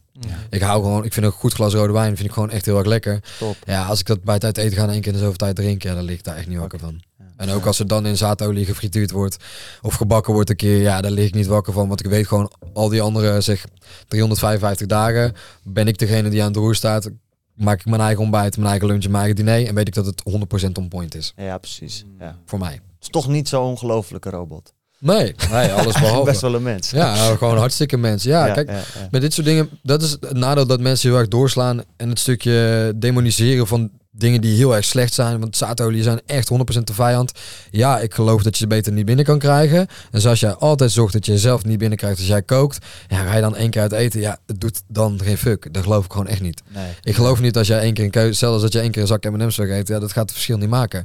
Maar ja, doe je dat elke dag, ja, dan zit je aan de verkeerde kant van het. eh, Ja, het is ook wel interessant hoe mensen daarmee omgaan. Hè? Dat ze, want je hebt aan de andere kant ook mensen die bijvoorbeeld die eten dan nooit zaadolie. ja. Maar die zuipen wel veel alcohol bij wijze van spreken Ja, of zo. Dus ik heb bij mensen ook altijd het idee van ja, je kunt beter alles in moderation doen, zodat je gewoon overal redelijk goed scoort. Dan Ja. sommige mensen, ik bedoel, wij spreken ook mensen die dan helemaal uit een pan flippen dat we kraanwater drinken. Ja. Terwijl ik dan denk van ja, maar is je voeding, je slaap en je sporten al op, orde? Want anders, ja, anders ben je heel erg aan het focussen op de kleine Ja. dingen. Dat zijn zeg maar de visitekaartjes en de logo van je bedrijf. Ja. Dat doet het toe als je een corporate bent die miljarden draait. ja. Als je net begint gaat het echt geen fuck uitmaken. nee, en ook voor je ja, het stukje kraanwater was wel mooi. Je vroeg straks aan mij, drink jij kraanwater? Ik filter mijn water wel. Eh, het stukje practice what you preach. Ik geloof dat het beter is om het misschien wel te doen. Mhm. Maar dat is wel zeg maar kers op de taart nadat ik zes jaar lang, of nou eigenlijk wel langer, zeg tien jaar lang, alles heb omgegooid. Mm. Om te zorgen dat alles on point is, dan is dat een van de laatste dingen die je doet. juist. Ja. En Ja. als jij eh, s s'nachts tot eh, twee uur op je telefoon ligt te kijken en je filtert wel je kraanwater, ja, dan zou ik mezelf toch goed achter de oren krabben. Is hetgene wat ik doe wel de juiste keuze? Ja, Zo simpel. exact. Dat lijkt me wel lastig voor jou. Van naarmate je meer kennis hebt, dieper de expertise induikt, ga je ook steeds meer in de nitty-gritty van de, van de hacks en de optimalisaties. En bij jou heeft dat zin, want alles in het fundament staat al, dus je kan steeds Ja. verder gaan. Maar in wat je deelt, krijg je dan ook steeds meer dat je denkt, oh ja, ik ga dieper, dieper, dieper. Maar daarmee kan je ook juist op een gegeven moment weer die connectie verbinden met mensen Ja. die kijken voor het eerst naar je account Ja. en die denken, Jesus Christ, deze gozer praat echt over lijpste dingen. Hoe Ja. hou je het voor jezelf leuk om informatie te blijven delen, zonder dat je de hele tijd de basis deelt waarvan je denkt van ja, ik doe dit nu echt al tien jaar, ja, wat is het? Ja, is vooral gewoon te delen wat ik doe. En daar wel heel erg op te hameren dat het is wat ik doe. Ja. En dat als iemand zich geroepen voelt om het te testen, be my guest. En maar ja, ben je er zelf wel bewust van dat dit zeg maar, voor mij dan het kerst op de taart is. Eh, en waar ik de laatste tijd probeer ik wel steeds meer nuance te brengen. In, ehm, ook in bepaalde keuzes die ik maak. Dus ook stel dat ik zou delen dat de kraanwaterfilter, dat ik wel nuanceer in. Ik denk dat het in Nederland misschien niet per se nodig is. Eh, omdat wij we staan op plek 5 van het schoonste drinkwater van Nederland. Maar voor mij is dat wel om te kijken over wat er nog meer in zit. Ja. En daarin juist een beetje de nuance te blijven delen. Eh, en dat ik wel gewoon merk dat heel veel mensen ik heb een heel breed publiek. Dus ik heb mijn publiek loopt van eh, zeg mensen die echt wel heel erg struggelen met hun gezondheid. Of juist richting de biohackers die al heel ver zijn in hun gezondheid. Om juist een beetje voor allebei gewoon te blijven delen. Ja. En dat zijn soms eh, supplementen die, waar nog nooit iemand van gehoord heeft. Dat ik daarmee begin. En dan krijg je echt de biohackers die zeggen, wow, wat is dat? Weet je wel, dat wil ik ook testen. Ook gewoon af en toe te laten zien, joh, s ochtends vroeg. wat- Het eerste wat ik doe is gewoon, ik loop naar buiten. Ik ontvang de zon in mijn ogen. En dat heeft deze en deze reden. Ja, dat is voor iedereen toegankelijk, zeg maar. En om daar juist een beetje een mix in te houden met, oké, wat is voor iedereen en wat is misschien niet voor iedereen en wat is gewoon vooral hetgene wat ik doe Ja. en ik leuk vind. Het stukje trainen. ehm, ik heb een tijd bijna niks van mijn trainen gedeeld. Dat ik berichtjes kreeg van, joh, hoezo train jij eigenlijk nooit meer dat je, of deel je nooit meer dat je aan het trainen bent? Ik vond het juist heel motiverend om te zien dat jij elke dag, of zeg maar vijf dagen in de week gaat. Dan was voor mij een reminder dat ik ook moet gaan. Toen dacht ik, is voor mij zo'n kleine moeite. Ja, ik zet de camera neer, ik laat heel even zien dat ik aan het trainen ben. Maar dat is blijkbaar onbewust voor mensen. Schoppen hun reet. Oh ja, Ja. shit, ik moet ook eigenlijk wel sporten Ja. vandaag. Klopt, en dat ja. ze gaan. ja. Mhm. Dus als je dat soort dingen terugkrijgt, dan ja, helpt mij dat eraan herinneren dat ik dat wel moet blijven delen. Hetzelfde als het Cool. recepten delen. Ja, Ja. deed ik bijna nooit, totdat ik het af en toe een keer deed. Dan kreeg je van mensen, wil je niet een receptenboek maken? Ja, je receptenboek Mm, maken. ja nice. Prima, weet je, als ik jullie daar heel erg blij mee maak en jullie mee kan helpen. Ik help mezelf er uiteindelijk ook mee. Cool. Ja. Ja. Het is wel mooi dat je dan... Ik heb dat zelf namelijk ook wel gemerkt. Dat, ik heb een periode gehad dat ik bijvoorbeeld wat stuurde over mijn weekplanning. Of oh, we zijn weer aan de knallen. Het is maandagochtend. We zijn weer vroeg op. Zijn zes uur op. En we zijn om zeven uur weer aan het werk. Ja, Op een gegeven moment dan... Dat doe je misschien de eerste paar jaar. Maar dan gaat dat verwateren. Want ja, ja, natuurlijk. Maar dat is de basics, toch? Ja. En dan... De laatste tijd deed ik het weer. En dacht ik, oh... er zijn- Er is best wel veel reactie weer op. Oké, dat is interessant. Misschien is dat wel een soort van gewoonte wat je erin moet houden in je stories. Of. In wat je deelt met Ja. je volgers. Het is bij Ja. mij ook wel En je groeit ook. Je krijgt ook nieuwe mensen erbij. Dus Ja. wat Ja. jij misschien Ja. twee jaar geleden gedeeld hebt. Ja, de helft van je volgers wist, weet dat helemaal niet. Want die waren er toen nog niet. Nee, zodat je, denk ik, eh, wat we, het tiende van de volgers die we nu hebben. Dus, eh, Ja, dat gaat aardig snel. Ja, ik heb wel daarbij ook heel erg dat mijn eigen onzekerheid gewoon opspeelt. Bijvoorbeeld met sporten of zo, dat ik denk, ja, wie kan het nou een moer schelen dat ik Ja. hier weer in de sportschool zit? Ja, wie geeft er nou een fuck om? Ja, blijkbaar dus wel. ja, blijkbaar wel mensen, wordt- ja. Kijk, ook dat stukje impact maken. Je maakt altijd impact. Dus zelfs Ja. met dit soort dingen, als jij aan het trainen bent, dan ja, misschien ben je een inspiratiebron voor iemand anders die denkt, kut, ik zat er zo lang tegenaan te tikken dat ik ook moest gaan. Maar nu ik jou zie gaan, moet ik ook gaan of zo. Ja. En dat Ja. kan gewoon. Je bent Eens. zeker voor jullie ook. Je bent gewoon een voorbeeld True. voor heel veel anderen. Ja, Ja. en dan als jij laat zien dat jij aan het trainen bent, kan het wel voor heel veel mensen schoppen en reet staan. Klopt. Dat moet ik ook doen. En voor mij, ja, mijn training, het sporten is al, eh, ja, dat, sinds dat ik zeg maar kon lopen, is dat al een rode draad in mijn leven geweest. Mhm. Dus dat zit er ook zo standaard in. En ik ben ook gewoon trots op hetgene wat ik kan met sporten. Dus ook daarin, het is ook een beetje voor mezelf, dat ik het ook wel leuk vind om het te laten zien. Ja. Van dit, dit krijg je dus als je zo lang structureel blijft trainen, dan kan jij dit ook bereiken. Ja. En dan ben ik, ik ben helemaal geen topsporter, maar wel dat ik zelf trots genoeg ben om, weet je wat ik bereikt heb, dat ik sterker ben en fitter ben dan de meesten. ja. Mhm. Ik ben echt een broken record hier over de laatste tijd, maar ik ben heel benieuwd. Je doet veel met sporten. Doe je ook dingen met vechtsport? Nee. Nee, Niet geen meer. interesse in? Of, Jawel, of ik heb wel gekickboxd. Oké, cool. Ja, eh, toen ik in Amsterdam woonde, best veel. Mhm. Ehm, alleen toen moest ik op een gegeven moment kiezen tussen kickbox en crossfit. En heb ik crossfit gekozen. Ja. Beetje met het idee, ja, als je ergens echt beter in wil worden, dan eh, ja, het, het bijt elkaar best wel erg. Dus crossfit en kickboksen bijten elkaar gewoon. Waarin dat? dat je bij CrossFit heel veel statisch, dus veel weightlifting, veel heavy squats, veel heavy deadlifts. Ja, en als je bij eh, kickboksen wil je heel wendbaar zijn. Nou, Mhm. bijt elkaar als een malle. Dus als je zware Ja. squats doet, zitten je heupen en je liezen vast. Ja, ga je dag erna kickboksen. Ja, een high kick zat er gewoon niet meer in op een gegeven moment, zeg maar. Mm. Mm. Dus daarin moest ik voor mezelf op een gegeven moment kiezen. Ik heb gewoon CrossFit gekozen. Het was het alleen nog maar CrossFit. Moet wel zeggen dat ik nu steeds meer een beetje interesse begin te krijgen weer in andere sporten. Ja. Eh, dus dat ik niet uitsluit dat ik weer terug ga naar vechtsport. ja. Zoals padel. Dat is geen lachen. Ja, padel vind ik dus wel leuk om te doen. Alleen ook daarin, ja, weet je, dan eh, als je doelen wil behalen, dan moet je gewoon vijf dagen in de week hetzelfde doen. En Ja. dan padel is dan er de goed in fun. Ja, wil je er echt Ja. goed in worden. En ik had Ja. voor mezelf sportieve doelen gesteld. Eh, ook op het gebied van CrossFit. Toen raakte ik geblesseerd vier maanden geleden. En dat is nog steeds niet helemaal beter. Dus ik ga mijn doelen sowieso niet halen. Dat is gewoon ook wel realistisch. Mhm. Dus daarom dat ik ook wel na aan het denken ben van... joh, ja, als ik die doelen toch niet meer ga halen... misschien dat ik dan wel weer een... Iets anders gaan proberen. Ja, Oké. Hoe zit dat dan met, want met kickbox? Want daar zijn wij nu langzaam steeds meer in aan het rollen. ja. Je ziet wel vaak die gasten krachttraining doen. Dus, Ja. Want ik heb bij, altijd juist eigenlijk bij CrossFit best wel het idee dat het een soort van functioneel ook nog is. Je moet rennen en dit en dat. ja. Maar dat is toch niet helemaal het geval dus. Jawel, het is ook wel functioneel. Er zit ook wel veel conditioning bij. Alleen als je echt beter wil worden in Mhm. CrossFit, dan moet je een heavy squat, een heavy deadlift en om gewoon goed te kunnen weightliften. En als je vaak in de week heavy benen traint, ja, dan word je zwaarder, dan gaat je mobiliteit gewoon achteruit. En dat is gewoon zijn dingen die je bij ja, kickboksen niet zo goed kan gebruiken. En krachttraining in kickboksen is essentieel, want ja, hoe sterker dat je bent, hoe harder dat je stoot is, of hoe Ja. harder dat je trap is. Ik bedoel, dus Mhm. En daar zit dan een dunne lijn. Ik denk vooral in percentages van gewichten waarin dat je gaat zitten trainen. Ja.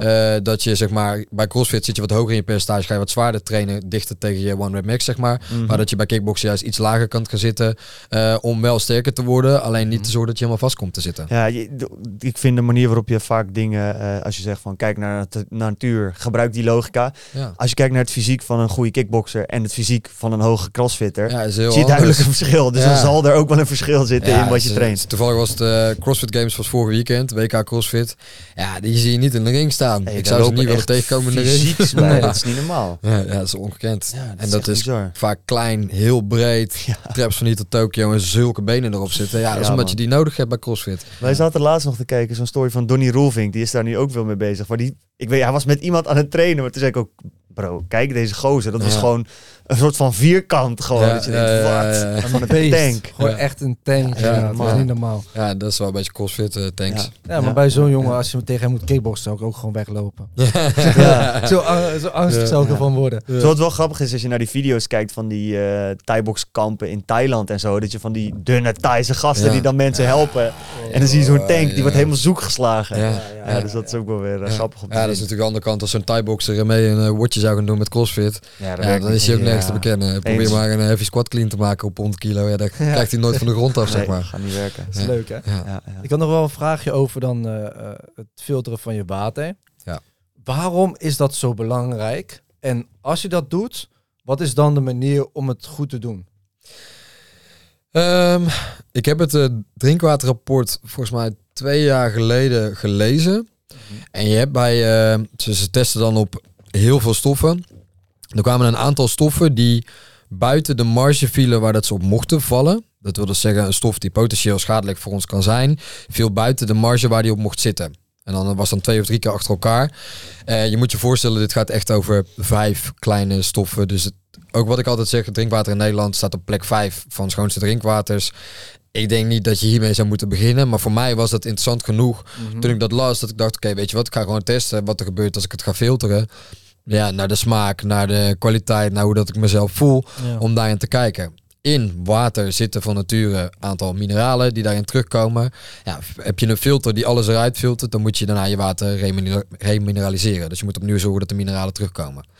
Wat ik doe, is ik doe daar een heel klein beetje eh, ongefilterd zout. Voeg ik toe aan mijn water 's ochtends. Dus ik heb gefilterd water, daar voeg ik een klein beetje ongefilterd zout. Want een deel van de mineralen die je normaal in water terugvindt, vind je terug in ongefilterd zout.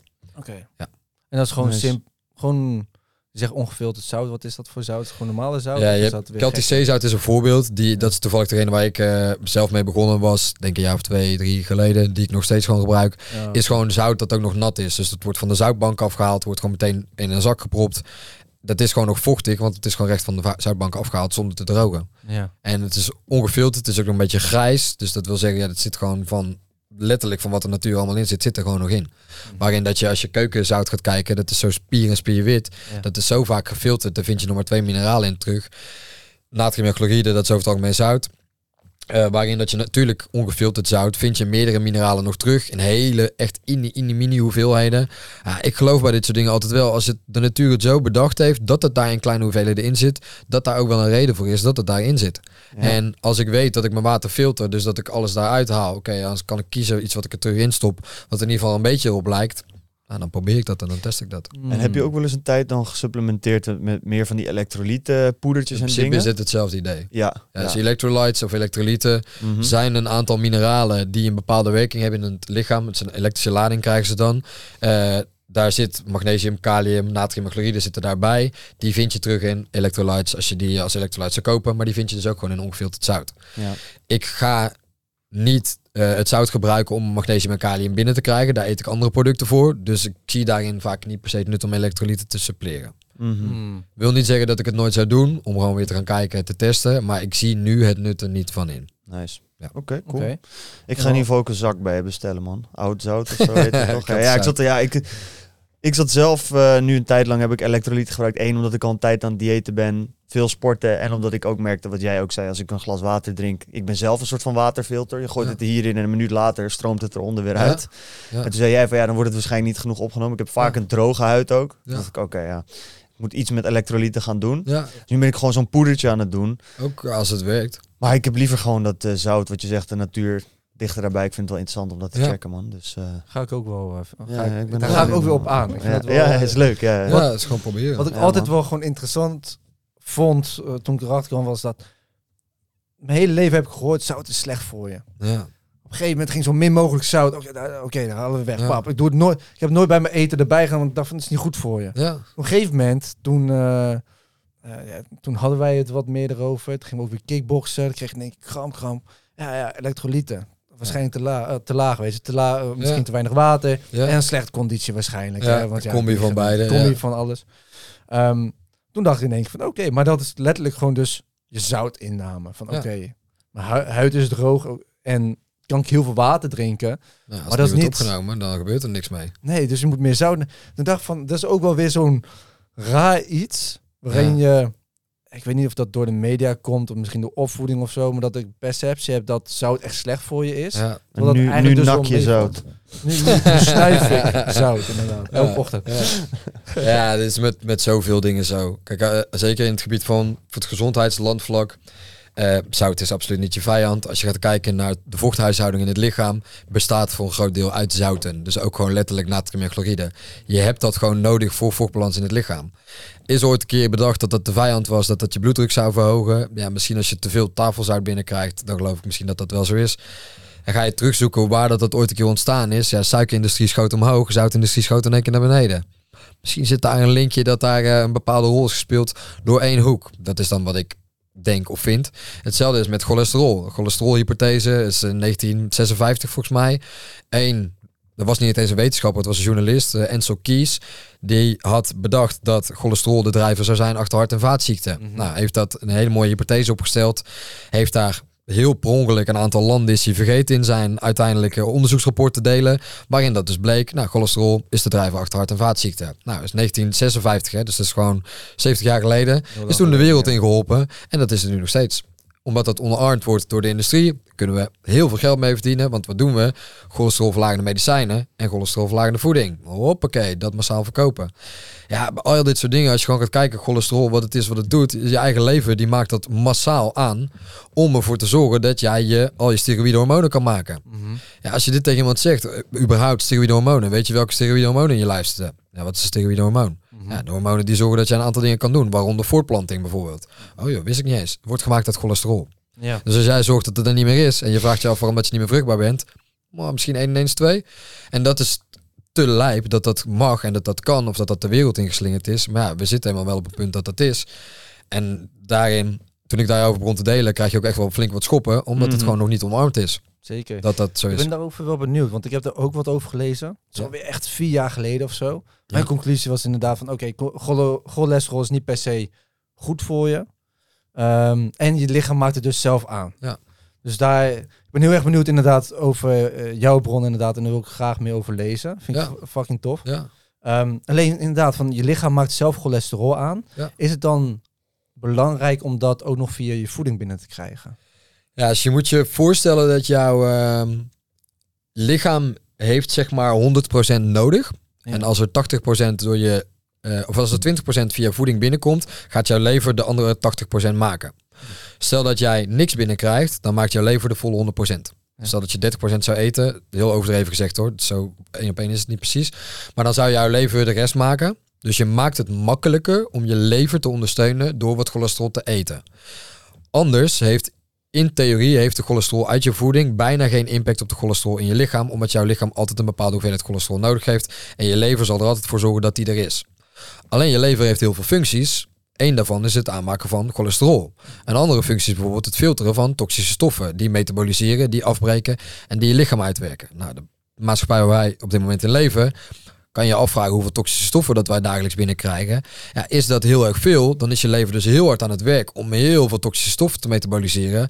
Ja, wordt daar heel veel werk van gevraagd. Maar hij moet ondertussen ook nog 100% cholesterol produceren, omdat wij niks meer eten. Of dat we zelfs dingen naar binnen gooien om het nog te verlagen. Dus dan moet die motor veel te hard werken voor het werk wat hij moet leveren.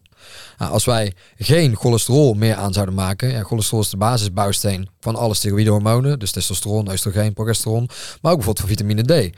Ja, vitamine D, de functies, dat is een lijst van hier tot Tokio die dat uitoefent. Heeft hij de bouwsteen niet, ja, dan kan hij dat niet aanmaken. En dan kan je in de zon staan wat je wil, maar dan gebeurt er gewoon niet zoveel. Ja, als ik dat soort dingen dan zie en lees, dan denk ik, ja, dan gaat daar wel heel veel mis. En dan vragen wij onszelf af waarom dat er zoveel zieken zijn. Zeker in die hoek. Of dan vragen we onszelf af waarom het de vruchtbaarheid naar beneden gaat. Ja. Heb je daarbij ook wel een punt bereikt? Want dat kan ik me namelijk goed voorstellen. Dat je, je begint met dingen te ontdekken. En in het begin heb je zoiets van, oh, ik kan er zelf gezonder van leven. Ja. Maar ik denk dat je op een gegeven moment ook wel een punt bereikt. In ieder geval dat punt zou ik bereiken. Dat ik denk van, ja, het lijkt wel alsof er gewoon één groot complot tegen onze mensen is. Waarin we gewoon soort van, eh, ja, gewoon consistent ziek gehouden worden bijna. Met allerlei informatie die gewoon aan geen kanten klopt. ja, wie levert het meeste geld op? Ik als gezond persoon of iemand die niet zo gezond is? Ja, ja dat is en zo. voor wie levert hij het meeste geld op? Maar dat is best cru. Dat is hartstikke cru. Ja, en dat is ook heel erg vervelend. En ik denk dat het vooral vervelend is als je dit voor de eerste keer ziet. Dat je denkt, nou, dat kan toch niet zo zijn dat ze het Mhm. voor het geld doen? Ja, misschien wel. Kijk eh, wie er de afgelopen drie jaar het meeste geld verdiend heeft. En eh, zeg maar niet een beetje ook. Dat gaat gewoon over prima cijfers wel. ja, dat wil wel. Ja, dat zijn niet de mensen die in de gezondheid werken. Laten we wel wezen. Nee, nee, nee. Dus ja, en dat is heel cru. Eh, of dat dat echt... Ja, kom, gaan we een beetje de conspiracy hoek in. Of dat het echt vanuit slechte gedachtegang is, dat weet ik natuurlijk niet. Maar dat er geld mee verdiend wordt met zieke mensen, dat is wel zeker, ja. Ja. Ja. Ja, dat is... Ja. Het is jammer dat het leven zo werkt. Of ja, jammer. Ja. Ik weet niet eens of dat het juiste term is. Maar ik vind het zelf... Ik ben nog op het punt dat ik het teleurstellend vind. Als ik daar dan weer Ja. diep over nadenk. Dat ik denk van ja... Het is toch eigenlijk te lijp dat er gewoon zoveel geld verdiend kan worden. En Ik vond het gewoon heel erg in in de COVID-periode ook. Dat ik me gewoon echt zat af te vragen. Hoe de fuck is het mogelijk dat er zoveel geld gestopt wordt in campagnes voeren om mensen te laten vaccineren. Ja. Maar dat ik niks zie vanuit de overheid over sporten, voeding of gewoon niks. Nee. Zeg maar niet eens een beetje van laten we doen alsof we allebei een beetje doen en we weten dat daar het meeste geld is. Gewoon niks. Geen campagne, geen poster, Nee. geen moer. Terwijl er over, weet ik veel, rijden met alcohol op staat de halve snelweg staat daarmee volgepompt met dat soort borden. En dat is ook belangrijk, Ja. Maar naar mijn mening toch echt wel een stuk minder belangrijk dan wat jij in je eigen Ja. kast stopt. ja, en het verhaal er dan achter is, ja, dat gaat niet snel genoeg, want dat duurt eventjes. Ja, laten we er dan, zeg maar, als we daar tien jaar geleden mee begonnen waren, dan was heel de mikmak niet gebeurd. Ja. Maar er was ook niet zoveel geld Want we zetten toch ook volle bakken in op het verbeteren van het milieu, omdat we anders over 50 jaar allemaal eh, Ja, ten kun onder gaan. afvragen wie dat daar beter van wordt. Dat is ook weer de andere kant. Dat is ook wel leuke markt hoor. Nee, maar dat, want, dan, want, dan, dat vind ik interessant in de politiek. Dat heel vaak redenaties stroken niet. Nee. Van oké, goed, houden we dat aan. Het inzetten op gezonde voeding, dat duurt te lang. Ja. Oké, waarom zetten we dan in op het milieuverbeteren voor over 30 jaar? Want dat, dat klopt dan Ja, al dat niet. Oké, Wat was het? In temperatuur 0,0000036 graden, zoiets? ik voor heb 30 geen miljard? idee. Ja, dat zou heel Ja, goed dat is toch kunnen. hilarisch. Ja, ik vind dat echt hilarisch. Mhm. En dat is wat mij frustreert. Want ik vind het prima als iemand me voor de, ga- voor de gek houdt. Ja. Als je het consistent doet. Dan weet ik tenminste dat, hoe ik geboord word. Ja, ja, ja. Maar nu is het een soort van super flexibele manier Ja. dat ik denk van ja, what the fuck. Ja. Ik denk wel dat het... eh, wij zitten in de tijdperk dat we voor de gek worden gehouden. En dat het net niet meer kan. Ja. Tien jaar geleden, twintig jaar geleden, wat volgde je voornamelijk? Het nieuws. Je Ja. had nog geen social media. 30 jaar geleden, Ja. het nieuws was alles. Ja. En natuurlijk waren er 30 jaar, 50 jaar geleden, waren er ook wel mensen die zeiden van, "Mm, ik vertrouw het niet helemaal. ja, die hadden geen podium. Maar die hadden geen podium. En ja, de mensen die je om je heen spreekt, ja, dat me- 99% gelooft gewoon ergens in. Ja, Waardoor jij ook gewoon minder snel gaat twijfelen. ja. Alleen nu leven we wel een tijdperk waarin je gewoon ziet dat het gewoon een soort van 50-50 is. Waarvan de grootste gedeelte, v- 50%, eigenlijk de oudere generaties zijn. Die nog hun informatie halen vanuit oude bronnen. ja. En daarom ook denken dat bijvoorbeeld de overheid dan gelijk heeft en dat we die regels moeten volgen. Terwijl de nieuwe generatie Ja. gebruik maakt van nieuwe bronnen. Eigenlijk zegt van, Ja, weet ik ik, vertrouw het niet. Meer. Want als ik nu zelf PubMed kijk en ik lees die wetenschappelijke artikelen, dan kom ik zelf op een conclusie. En ik heb ook wetenschappelijke vrienden die, die zeggen eigenlijk hetzelfde. Hmm, En op social media volg ik ook die gezondheidsexperts. Die zeggen eigenlijk hetzelfde. Terwijl Ja. op het nieuws zeggen ze dat alle Ja. doktoren zeggen van... Nou, dat moet je niet doen. Ja, ja. Oké, ik vind het, ik vind het niet meer kloppen. Ja, ja, en als je dan zelf gaat nadenken en gewoon zelf mag kiezen, dan is er in principe niks aan de hand. Eens. Alleen dat is nu soms wat lastig. Ja. Hoe ga je daarmee om dat... Kijk, social media, wat je zegt, daardoor zijn er steeds meer mensen die ook een eigen platform kunnen hebben en die daardoor, in ieder geval voor de meeste mensen, naar hun eigen onderzoek waarheid kunnen presenteren. Ja. Daardoor ontstaat er ook wel veel fucking pseudo- pseudoscience. Ik bedoel, Ja. ik kom, ik heb vroeger heel veel gedaan met fitness, Ja. sporten. Bro science is iets wat iedereen kent. Ja. Ja, tien jaar geleden was het Bro gewoon, eh, ja, eet fucking 400 gram eiwit en pomp gewoon zo zwaar mogelijk gewicht en dan word je vanzelf wel groot. Ja. Nou, nu zijn er toch wat meer mensen die daar wat wetenschappelijker naar kijken. Ja. Hoe zorg je voor jezelf dat je dus dingen die je claimt, dat je weet van oké, ik, ik heb er genoeg geloof in en onderbouwing voor. Sommige dingen ehm, bij mij zijn ook eh, denk ik wel pseudowetenschap. Dus Mhm. ik t- durf wel te zeggen dat niet alles bij mij 100% wetenschappelijk onderbouwd is. Ook omdat ik... ehm, kijk, als je gaat kijken naar wetenschappelijke literatuur, waar wordt de meest- meeste wetenschappelijke onderzoeken, waar worden die gedaan? Bijvoorbeeld de wetenschappelijke literatuur in voeding wordt altijd gedaan in een ruimte met alleen maar kunstlicht. Ja, kunstlicht heeft een impact op voeding, hoe dat voeding beweegt. Ik bedoel, voeding is informatie. Waar groeit voeding? buiten, in de buitenlucht, onder zonlicht. Met het volledige spectrum van de zon. Niet onder kunstlicht. Dus dat heeft een impact op de uitkomst uit het wetenschappelijke onderzoek. En dan ga ik soms wel nadenken, oké, dat is dan bij één dingetje, maar misschien is dat ook wel bij andere dingen zo.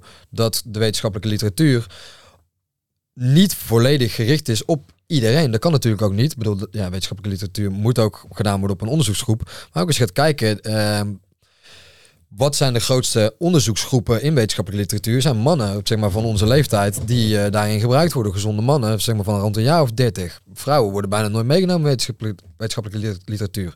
Ja, kunnen we dan zeggen, één op één, dat dat de uitkomst dat die voor iedereen werkt? Ik bedoel, een mannenlichaam en een vrouwenlichaam, ja, werkt heel anders. Dat durf ik wel 100% te vertellen, zeg maar. Dus daarin vind ik het soms heel erg lastig om een beetje te balanceren tussen wat is wel 100% wetenschappelijk bewezen en wat sowieso niet. Ehm, en ben ik de laatste tijd ook gewoon super voorzichtig met het maken van claims. Omdat Ja. ik hier eigenlijk ook gewoon niet meer zo'n zin in heb. Ik denk heel veel wetenschap is ook gewoon nog niet bevestigd. Eh, dus naar heel veel dingen moet ook nog onderzoek gedaan worden. Onderzoeken moeten betaald worden. Wie gaat dat betalen? Wie gaat er iets betalen wat uiteindelijk geen geld gaat opleveren? Ik bedoel, dat zijn dan zelfs de dingen waar ik over na ga denken. Ehm, dus wat ik nu vooral erg doe, ik maak geen claims meer over dingen. Ik laat gewoon alleen maar zien wat ik doe en de reden waarom dat ik ergens voor kies. Een van de voorbeelden is bijvoorbeeld eh, grounding, de uitwisseling tussen eh, elektronen en ionen met het lichaam met de aarde. Ja, dus er is wetenschappelijke literatuur over te vinden, maar ook die wetenschappelijke literatuur is soms gesponsord door eh, of is betaald door ja, bedrijven die producten maken om te aarden. Ja, Mm, kijk, dan kan je vragen, klein beetje conflict of interest. Wil ik dat dan zo zwart op wit kunnen zeggen dat het eh, ontstekingen remt? Eerst deed ik dat wel, vaak riep ik dat heel hard. Je moet het doen, want het doet dit en dit dit. Nu laat ik gewoon zien dat ik het doe en dat het voor mij heel goed werkt. Ja. En gewoon meer ook omdat ik er gewoon... Ik ben een beetje moe van de discussie van het moet wetenschappelijk onderbouwd zijn. Joh, als jullie dat willen, ik kies gewoon wat voor mij het beste werkt. Ja. En zeker nu, want ik doe geen behandelingen meer één op één. Dus toen ik wel één op één behandelingen deed, vond ik dat veel lastiger. Want dan moet je wel kunnen ja, laten zien, zeker aan iemand, waarom dat je een bepaalde keuze maakt. Ja. En dan duurt het vaak ook wat langer voordat je een bepaalde keuze kan maken. Ja, nu behandel ik niemand. Het enige wat ik doe, ik geef les over dingen die wel wetenschappelijk bewezen zijn. Dat is over het menselijk lichaam, maar wat het doet en wat het werkt. En voor de rest, ja, geen behandelingen meer. Dus dan zie ik het nut gewoon niet meer. Ik denk ook wel met wetenschappelijke onderzoeken. Eén, ze worden meestal... We hebben het keertje met Igor Beuken erover gehad. Ja, Hadden we net- 95% gefinancierd door de industrie. Dat, Ja, dat sowieso ook al. Maar je hebt zeg maar, technologie loopt altijd voor. Ja. En wetenschap loopt altijd achter. Ja. Dus, en wetenschap is vaak gebaseerd op problemen Ja. binnen de maatschappij van een massa. Ja. En soms wel van een beperkte groep. Maar niet van een groep high achievers, Ja. ondernemers, die het meeste uit hun leven willen halen. En nog een paar procent extra productiviteit willen hebben op een Ja. dag. Terwijl, hè, wat, wat we net zeiden, heel veel groepen, als, je, als het gaat om voeding, worden getest op mensen die obesitas hebben. Of diabetes. Ja. Of inderdaad heel veel last hebben van eczeem. Ja. Om te kijken, oké, wat gaat er dan wel Ja. helpen? Dus als je inderdaad last hebt van een bepaalde ziekte of bepaalde symptomen hebt, dan is onderzoek en wetenschap heel erg makkelijk om te gebruiken. maar anders wordt het lastig. Eh, Siri vindt er ook wat van. vindt er ook wat van. Dat is wel mooi dat hij op jouw stem reageert. Ja, ja, het heel Net goed. ook al? Jouw stem- ik weet niet, zou heel goed kunnen, man. Ja. Maar dat is dus wel interessant met wetenschap. Van ja, ehm, wat je net zei, en het wordt heel vaak ook gesponsord door grote bedrijven. Ja. En dan moet je eigenlijk best wel veel van wetenschap weten. En heel veel tijd eraan gaan eh, besteden. Ja. Om erachter te komen van ja, dit mag wel en dit mag niet. Ja. Heel eerlijk, voor iedereen die dit kijkt, iedereen die dit kijkt is waarschijnlijk redelijk ambitieus. Iets waar ik de laatste tijd veel meer aan denk, is ook gewoon een stukje zorgen dat je genoeg knaken verdient en je eigen onderzoek kunt doen. Ja. Dus microbiomonderzoek, eigen bloedonderzoek. Ja. Ja, fuck it, wat andere mensen zeggen. Doe zo'n, eh, hoe heet zo'n IV-ding of zo op je arm. Zo Ga die shit zelf checken, weet je wel. Van Ja. dat is denk ik voor jou het beste onderzoek dat je kunt doen. fits none. Ja. Er is geen enkele oplossing voor iedereen hetzelfde. Ja. Ook daarin een stukje, zelfs een onderzoek kan veel goedkoper zijn. Wil je kijken wat, op welke voeding dat je reageert? Doe een eliminatiedieet. Dat is je allergoedkoopste onderzoek en dat is het onderzoek wat je het allermeeste gaat brengen. Ja. Dan gaat je meer brengen dan welke bloedtest dan ook. En wat ga je daarbij doen? Je gaat gewoon een aantal producten, groepen, ga je er helemaal uit. Dit is wel, als je nu nog drie dagen in de week zuipt en je vreet eh, drie zakken M&M's weg, ja, dan ben je hier niet de juiste persoon. Maar stel dat jij voor zeg 90% voeding eet van moeder natuur, ga daarin een aantal zaken elimineren. Je hebt gewoon een aantal eh, meest voorkomende allergenen. Ga kijken wat is de top 10 meest voorkomende allergenen. Pinda's, eieren, gepasteuriseerde zuivel. Rauwe zuivel hoort daar niet bij. Eh, gluten, tarwe en nog een meteen meer. Knal die er allemaal helemaal uit. Eet de rest wel en ga dan één voor één weer terugvoeren. En dan Ja. ga kijken waar dat je op reageert. Kost je geen knoop. En dan heb je binnen een half jaar heb jij precies gevonden waar dat jij op reageert en welk eetpatroon voor jou het beste is. Moet je het wel een half jaar doen. Want dit Ook dat. vraagt discipline. Ja, zeker. Maar ja, als, je, als mensen hier naar luisteren, weet ik zeker dat ze gedisciplineerd genoeg zijn. Ja, Eens. ja, ja. Eens, ja, eens. ja, ja. En anders dan ga lekker geld uitgeven aan bloedtesten die je niet gaan helpen. Want dat is de andere kant van het verhaal. Ja, het is wel op zich wel een mooi bruggetje. Ik heb Ja. zelf gewerkt met een 1B-test. Een test die vanuit orthomoleculaire therapie gebruikt wordt. Het is een energetische test. Ja, en ik durf nu voor de volle procent te zeggen dat het gewoon kwakzalverij is. En daar wordt gewoon, daar wordt veel geld mee verdiend. Ehm, door heel veel therapeuten die wel... Kijk, het doel is uiteindelijk goed, want we willen mensen helpen. Ja. Alleen het middel hierin, die 1B-test, is gewoon echt fopperij. En er is maar één partij die er heel veel geld mee verdient. Ja, als je daarin gaat zoeken, dan ga je niet het antwoord vinden wat je nodig hebt. Dus het is een test waarin dat... eh, ja, in één bloedtest worden zeg maar, ik denk ongeveer 90 dingen getest. Van eh, neurotransmitters tot voedingsstoffen tot eh, intoleranties. En dan komt zeg maar 9 van de 10 keer komt er hetzelfde uit. Ja, dat zijn dingen die je zelf in een eliminatiedieet prima kan testen zonder dat je daar zoveel geld aan uitgeeft. En ja, dat is voor heel veel mensen best wel eh, hard en lastig. Want je wil natuurlijk liever een bloedprikje doen. En dan wil je op een lijst krijgen waar dat je wel of niet moet eten. Terwijl een eliminatiedieet ja, veel effectiever is. En maar klopt dat wel dan wat er uit die test komt? Of is het gewoon een soort van standaard uitdraaien? Nee, dus het ergste is, ik heb er zelf mee gewerkt. En in het begin was ik best voorzichtig. Ik had al een beetje mijn twijfels. Omdat ik niet mocht zien hoe dat ze testen. En dat Mhm. vond ik heel erg irritant. Eh, ja, want ik wil dan gewoon weten wat er gebeurt. Weet je? Ik wil gewoon meekijken. Om te zien eh, wat. Ja. En- ook, ik ben een beetje een nerd en ik wil dan gewoon zien wat er gebeurt. Maar Mhm. op een gegeven moment had ik een. eh, eerst mijn eigen bloed geanalyseerd. Toen dacht ik al, alles wat eruit komt, dat kan gewoon niet kloppen. Daarna had ik een, eh, een, een vriend die gewoon mega fit was. En die gewoon zei, joh, ik wil even checkje doen. En dan kwamen in één keer allemaal dingen uit wat gewoon bijna niet kon kloppen. Mhm. Ja, toen vervolgens sprak ik een collega therapeut en die eh, zei... Ik ga gewoon mijn eigen bloed twee keer insturen, in twee minuten geprikt. En dan gewoon twee verschillende anamneses aanleveren. En dan gewoon kijken wat eruit komt. Haar eigen bloed, twee verschillende namen, twee verschillende anamneses... had twee compleet verschillende uitslagen. Ja. En er was gewoon, zeg maar... dus. Ja. Het idee was, je, ze geven een antwoord op de anamnese. Dus de anamnese gaf zeg maar een bepaald klachtenbeeld. Dus de uitkomst van die test zou zeker helpen op het klachtenbeeld. Want dat Ja. is het idee. Alleen ja, daar hadden ze niet het bloed voor nodig gehad, Ja. zeg maar. Ja. Als je een bepaald klachtenbeeld hebt, je hebt een goede therapeut. Die kan gewoon precies een eliminatiedieet met jou voorschotelen. En dat scheelt je een hoop geld. Ja. Hey, Tim Hofman, als je nou toevallig een keer niks te doen hebt, ga een keer wat boeiends doen. Ga daar een keer achteraan, dat zou ik leuker vinden. De 1B-test. Je hebt ook genoeg andere bloedzoek, eh, bloedon- bloedonderzoektesten die je Ja. kan uitvoeren. Die Ja. wel geloofwaardig Ja, zijn, ja, ja, 100 procent. Ja. Het enige wat eh, je dan vaak ziet is, kijk, stel dat jij ehm eh vitamine en mineralen panel, wat ze zouden kunnen meten. Je stel je zou alles willen testen. En dan ben je zeg maar tussen de 3 en 5000 euro kwijt, denk ik. Oh. En dat is net wat anders dan eh, 350 euro. Dus Ja. alleen al daarin. Ik denk ook goede darmonderzoeken is vaak een hele erge momentopname. Dus je moet je voorstellen dat het leven is non-stop in beweging. Dat ik mezelf... Ik denk dat er heel veel goede testen zijn. Alleen ik moet heel eerlijk zeggen dat ik zelf nog geen 100% zekere test gevonden heb die ik zelf zou willen doen. Ja. Heb je ook al een keer met Johan Kerkels gesproken hierover? Nee. Want wij eh, gaan eh, aan de slag eh, met Johan Kerkels en dan eh, gaan we ook ons microbioom testen en volgens mij ook bloed en nog maar allemaal, allemaal Ja. andere dingen. Ja. Ehm, Maar hij, zei, zit natuurlijk heel erg, hij zit heel erg diep in. Ja. Dus ik ben wel inderdaad benieuwd als jullie met z'n tweeën gaan praten eigenlijk erover. Ja. Of je dan weer tot nieuwe inzichten gaan komen. Ja, zeker. Ik geloof ook wel oprecht in hoor. Het enige is gewoon dat ik...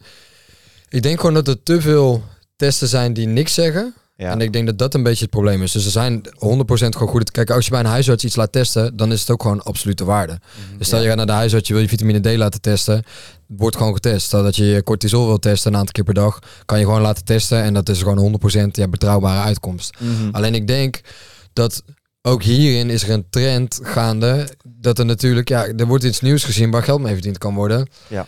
Ja, en er zijn ook gewoon een aantal dingen die gewoon, denk ik, niet zo betrouwbaar zijn. Eens. En als jullie iemand hebben gevonden waarvan je weet, joh, die zit helemaal daar in de materie, ja, dan wie ben ik om te zeggen dat dat niet waar is. Ik denk dat dat zeker kan kloppen. 100%. Ja. Zie je dat ook? Want daar zijn wij ook wel een keer goed mee gebamboezeld. Eigenlijk onszelf. Gingen we testosteron testen. Ja. Ja, krijg gewoon een totale test. Ja, Ja. eigenlijk zodra we die binnenkregen was het van ja, oké, je weet, weet eigenlijk nog steeds geen moer. Dat Dus dat- dat, prikken dat- in plaats van speeksel hadden getest. We hadden geprikt wel. Ja, omdat we Ja, maar omdat we alleen- speeksel. We hadden totaal, alleen we hadden geen vrij.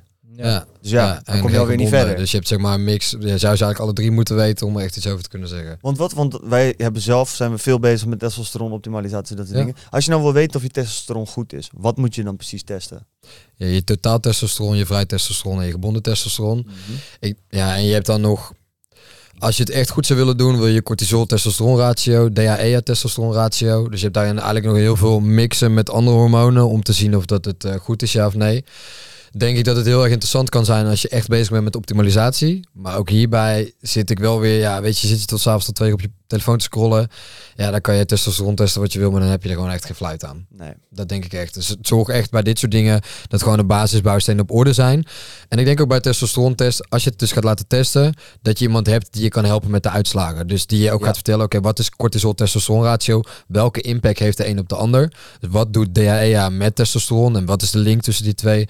En hoe ga ik dan dat eh, straatje gebruiken van de alle uitkomsten die ik heb om het te optimaliseren? Mhm. En ehm, uiteindelijk, als je ook daarin terug gaat kijken, ik link daarin heel veel dingen aan de oermens. Ik ga gewoon zoveel mogelijk terugkijken naar wat die oermannen deden. Zelfs eh, tot 150 jaar geleden was het testosteron eh, echt gigantisch hoog. Dat is daarna naar beneden gegaan. Oké, wat zijn alle veranderingen die toen geweest zijn, die dus potentieel impact kunnen hebben? Ja. Ja, een van de dingen is gewoon simpel bioritme. Ik bedoel, we komen gewoon veel te weinig buiten. Bioritme on point brengen is automatisch testosteron omhoog. Oké, stressoren gaan we kijken. Nou, stressoren, als jij altijd onder stress staat van werken, van je gezin, en je komt dan ook nog weinig buiten. eh, je krijgt heel veel e-mailtjes, appjes. Elke potentiële prikkel kan een impact hebben op je cortisol. Nou, stel Ja. dat cortisol hoog is, is testosteron automatisch heel laag. Daarom wil je dat ratio weten tussen die twee. Oké, wat ga ik dan dus doen? Ik ga het aantal prikkels ga ik naar beneden brengen. Ja, wat zijn prikkels die je veel krijgt? Is als je op je telefoon zit te scrollen, nou dat is prikkel naar prikkel naar prikkel. Ja, oké, doe wat telefoonloze momenten op de dag om te zorgen dat die prikkels wat minder worden. Ja. Ga naar buiten zonder telefoon, te zorgen dat die prikkels wat minder worden, dat je cortisol naar beneden gaat. Dat zijn eigenlijk gewoon ja, basic dingen waarvoor je nog niet eens het gemeten hoeft te hebben. Mhm. Mhm. Dat zijn dingen waar ik altijd als eerste mee zou beginnen. Ja. En dus ook de voeding eten. Als stukje over cholesterol eten. Ik zou cholesterol gaan eten om gewoon extra bouwstenen te geven waar die testosteron uit gebouwd gaat worden. Mhm. Ook cortisol wordt ook gebouwd uit cholesterol. Dus heb je toevallig dat er veel cortisol aangemaakt moet worden. Ja, dan is het fijn dat er best wel veel van die bouwstof naar binnen komt. Ja. en dan ondertussen gaan we zorgen dat dat wat minder aangemaakt wordt. Ja. Wat ik wel merk met, ehm, met wat je zegt van oké, wat zijn alle stressfactoren die je testosteron omlaag kunnen halen? Ja. Is dat dat ook weer een tegenhanger is van hoe ik leef. Gewoon standaard mijn leven, eh, Ja. eh, mijn levensritme. maar Ja. Wat je net zei, crossfitten en kickboksen, dat, dat, dat gaat niet lekker met elkaar. Ja. Wij ook. Wij werken bijvoorbeeld veel. Ja. Je hebt mailtjes, je hebt appjes, je hebt DM's, daar moet je op reageren. Ja. Oké, dan moet je nog onderzoek doen naar de gasten die langskomen. Ja. Dan heb je nog een podcast, weet Ja. je, waar je bijvoorbeeld vandaag twee opnames doet. Dan zit je in totaal eigenlijk, eh, heb je gewoon een werkdag van 9 tot 5. Ja. Zit je hier in een, eh, Redelijk wat kunstlicht. met kunstlicht, Ja, eh, zonder ja. ramen. Ja. Oké, ehm, vaak ja, in de ochtend, het is nog donker, helemaal in Nederland in de winter. Ja. Heb je helemaal geen zonlicht. Oké, als je dan naar buiten gaat, helpt het dan echt? Ja. Weet je wel, zo van, het is Ja. best wel Ja, tegenstrijdig eigenlijk met hoe een normaal persoon tegenwoordig leeft. Ja. Hoe kan je dat zeg maar alsnog goed in balans brengen? Is dat een opoffering? Ehm, ik denk vooral te gaan kijken naar oké, welke quick fixes kan ik inbouwen om in ieder geval te zorgen op het moment of op de plek waar ik nu leef, om daar wat winst te boeken. Eh, kijk, dingen net als daglicht.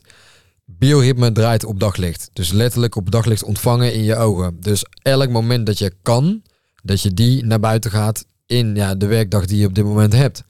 En als daar voor jou te weinig winst gehaald wordt, dan moet je maar gewoon gaan kijken. Ja, is die werkdag dus dan hetgene wat mij gaat brengen waar ik naartoe wil? Ehm, ik denk bij alles kijken wat je op dit moment kan doen. En dat is eh, kijken naar zoveel mogelijk daglicht. In principe kan iedereen, je hebt altijd een pauze. Je kan tussendoor naar buiten gaan. Heb je een belletje, doen buiten. Eh, zelfs DM's beantwoorden. Los van dat ik denk dat DM's beantwoorden te veel prikkels zou zijn. Dus cortisol omhoog. Eh, sta je in ieder geval buiten, komt er in ieder geval wel wat van het zonlichtspectrum ook wel je ogen binnen. Dus dan, ja, klein beetje daarin jezelf proberen te hacken. Ga kijken naar ademhaling. Hoe adem ik heel de dag? Als je mondademhaling de hele dag blijft volhouden, dat is cortisol automatisch omhoog. Zenuwstelsel dat aanstaat. Nou, oké, kan ik bewust focussen op neusademhaling? Is zenuwstelsel tot rust brengen? Is cortisol ook tot rust brengen? Dus daarin te zoeken naar de fixes. Wat kan ik op dit moment doen met het leven dat ik op dit moment leid? En een van de dingen zijn, ja, als je eten en slapen bijvoorbeeld geen prioriteit geeft, ja, dan denk je dat de rest ook sowieso allemaal geen zin heeft. Heel eerlijk.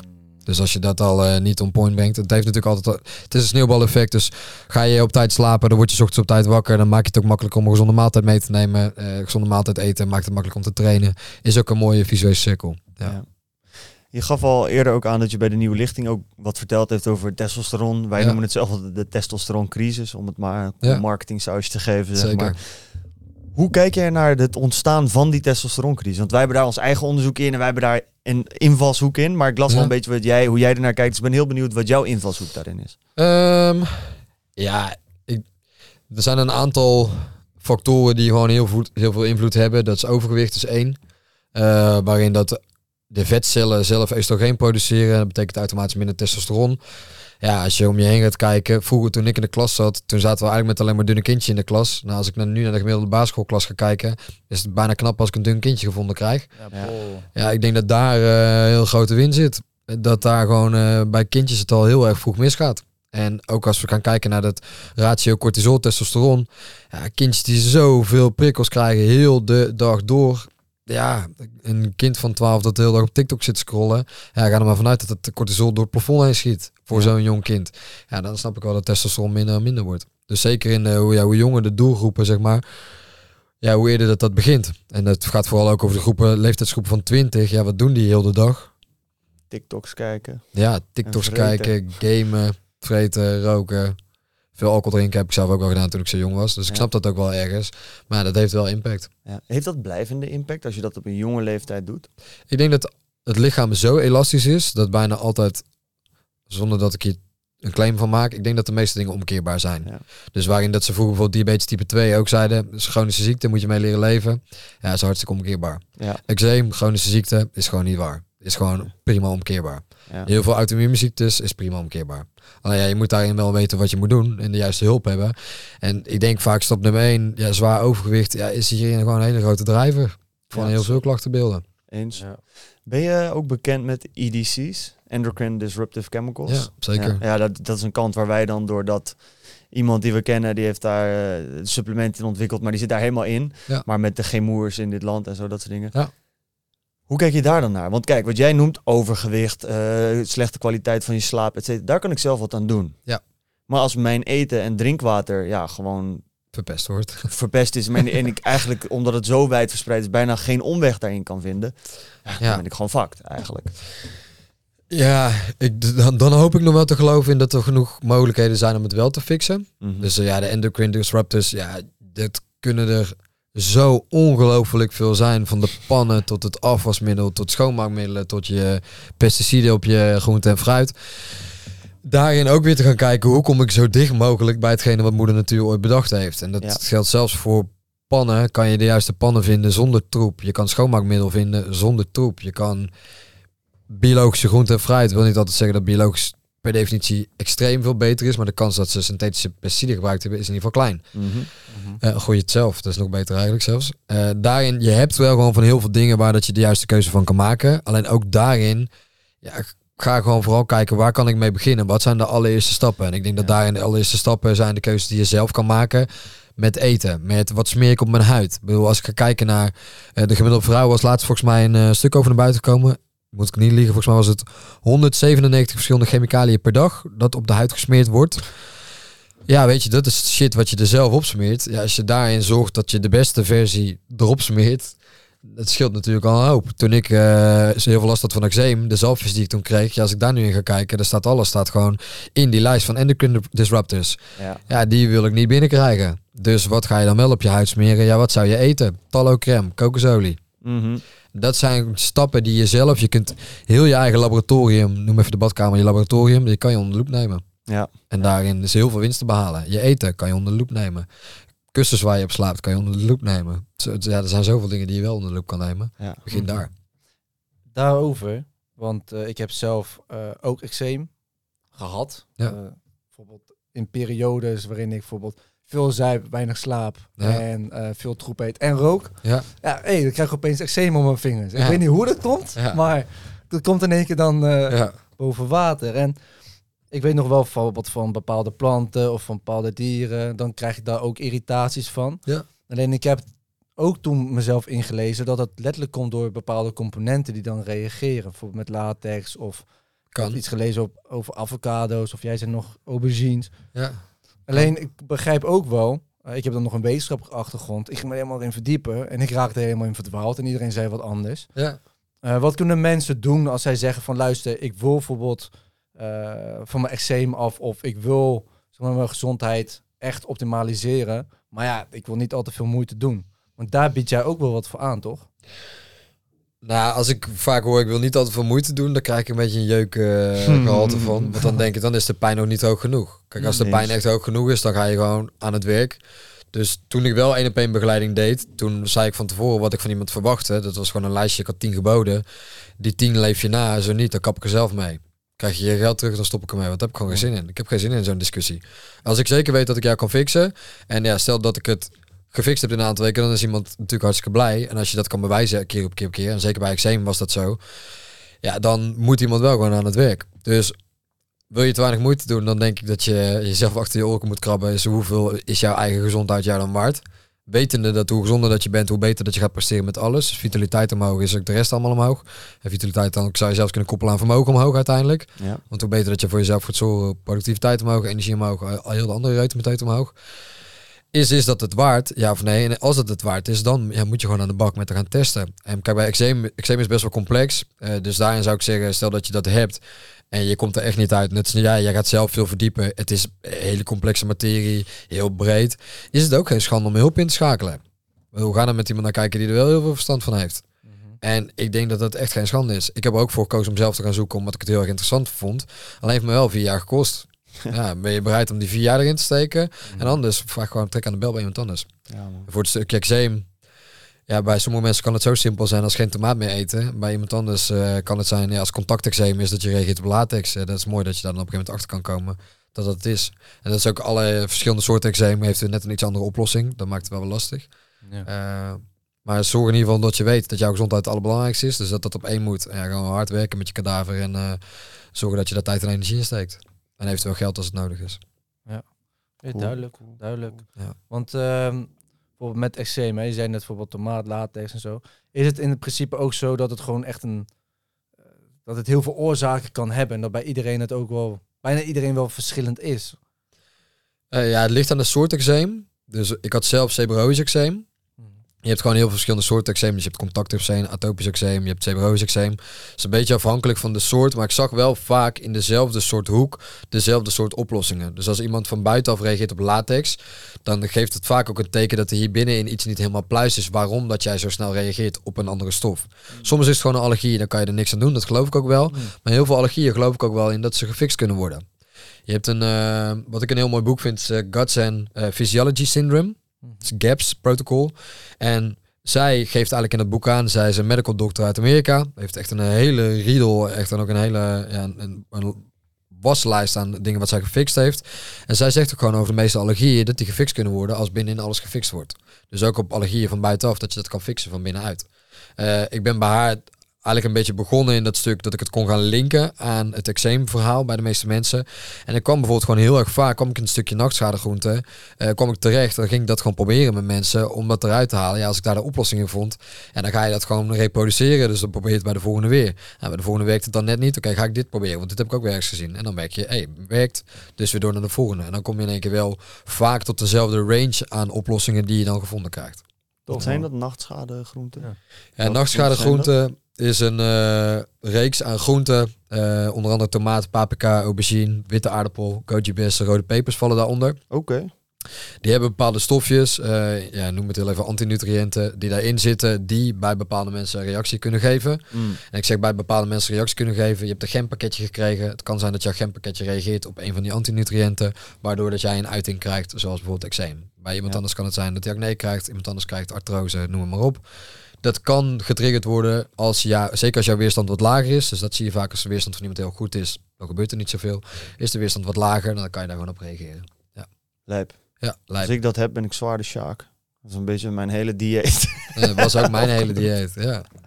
Dus ik had veganistisch. Ik had eh, zeker vijf keer in de week tomaat, zeker vijf keer in de week paprika, zeker vijf Ja. keer in de week aubergine. Ja. ja. En ik zat wel helemaal onder eczeem. En maar niet begrijpen waarom. En aardappels vreet ik ook als een malle. Dus, eh, Witte aardappels. eh, reageer ik gelukkig niet op, dus dat is eh, voor mij een voordeel. Dus die eet ik wel Ja. heel veel. ah, dus ik- dat kan ook nog steeds wel ook verschillen tussen Ja. van welke van die dingen Ja. je wel en niet op ja, reageert. ja, en het ja, ergste is nog Ja, dat deze ja. producten eigenlijk voor heel veel mensen ook gewoon gezond kunnen zijn. Want tomaat Ja. heeft ook een aantal stoffen die hartstikke gezond zijn voor mensen. Ja, dat maakt het vervelend eigenlijk. En dat ja. maakt het zo lastig. Ja. en dan is het dus fijn als je met iemand gaat kijken die er gewoon veel verstand van heeft, om gewoon daarin eh, samen te gaan zoeken. Iets anders, hè? Zie je dan in de natuur dat dieren daar wel zelf gewaar genoeg van zijn om dat wel of niet te eten? Want die zullen dat ook hebben. Er zal een aap zijn die wel tomaat kan eten, gok ik dan, en een aap Ja. die dat niet kan. Ik denk dat een aap die in de natuurlijke habitat leeft, begrijpt wat er wel of niet in moet komen. Dat denk Ja, ik dat echt. is wel ziek. Kijk, als je gaat kijken naar het stukje antinutriënten. eh, Als een dier iets eet en er komt een slechte ontlasting uit, dan is dat voor een dier een reactie, hé, hey, dat moet ik eigenlijk niet eten. Maar ja, voor ons, wij linken ook niet hetgene wat eruit komt aan hetgene dat, het, dat we erin gestoken Alleen hebben. als we heel pittig gegeten hebben. Ja, dat daar iets niet goed zit, ja. Ja. Ja, letterlijk dan alleen dan hoor je mensen er altijd over. ja, ja. ja, of als je heel veel, ehm, als je veel verkoren dingen eet, Ja. krijg je heel veel Vezels. binnen. Ja, Ga je in één keer van heel weinig vezels naar heel veel, veel, vezels. Hé, dan gebeurt er ook iets in één Ja. keer waarvan je denkt van hé, dat is ook niet al te dat fijn. is ook wel weerslag, ja. Ja, of andersom juist weer. ja. Met, ehm, met slaap. Want jij zei in het begin van ja, eh, het allerbelangrijkste is eigenlijk ook een van de basisdingen, is slaap. Ja. Hoe moet slaap voor jou eruit zien om goed te kunnen functioneren overdag? Ehm, het gaat vooral over kwaliteitsslaap, denk ik. Eh, dus als jij 's ochtends wakker wordt en je hebt het gevoel dat er een trein over je heen is gereden, dan is de kwaliteit van jouw nachtrust niet hoog genoeg. Ja. Punt. Er zijn gewoon veel dingen die impact hebben op de nachtrust. De allerbelangrijkste is voldoende daglicht binnenkrijgen. Dus jouw, letterlijk jouw bioritme werkt op dag en nacht. Begrijpt jouw brein waar op de dag het zich bevindt, dan kan het zichzelf beter voorbereiden op de nachtrust. Kan de kwaliteit van de slaap gewoon omhoog. Er zijn ook heel veel andere factoren die impact kunnen hebben op je nachtrust, zoals alcohol, nicotine, eh, cafeïne, eh, zelfs s'avonds laten eten, te veel koolhydraten s'avonds laten eten kan impact hebben. Überhaupt te veel eten s'avonds laten kan impact hebben. Eh kijk op schermen s'avonds laat kan impact hebben. Dat heeft allemaal impact op de kwaliteit van je slaap. Dus het kan wel zijn dat iemand wel in slaap valt en dat je heel de nacht doorslaapt. Maar als 's ochtends wakker wordt met het idee, "Mm, ben eigenlijk niet helemaal uitgerust, dan zit daar in die nacht zit winst. Dan kan je winst behalen. En je hebt tijdens de nacht heb je verschillende slaapfases. Waarin dat je in het begin van de nacht heb je heel veel diepe slaap. Diepe slaap is wat we voornamelijk linken aan fysiek herstel. Dus wat je ziet in het begin van de nacht is dat er heel veel groeihormoon vrijkomt. Groeihormoon gebruikt je lichaam om fysieke herstelprocessen te eh, bewerkstelligen. Eigenlijk is het zo simpel. Dus vezels die hersteld moeten worden, organen die hersteld moeten worden. Detoxificatie gebeurt allemaal voornamelijk in het begin van de nacht. Einde van de nacht zie je meer remslaap. Rapid eye movement slaap is ook de fase, als je dan iemand zijn ogen open zou doen, is dat de ogen alle kanten op flikkeren. Daar komt het stukje rapid eye movement vandaan. Dat is wat we linken aan mentaal-cognitief herstel. Als je gaat kijken wat daar dan impact op kan hebben, is bijvoorbeeld als je heel veel alcohol gedronken hebt, dan heeft het voornamelijk heel veel impact op je remslaap.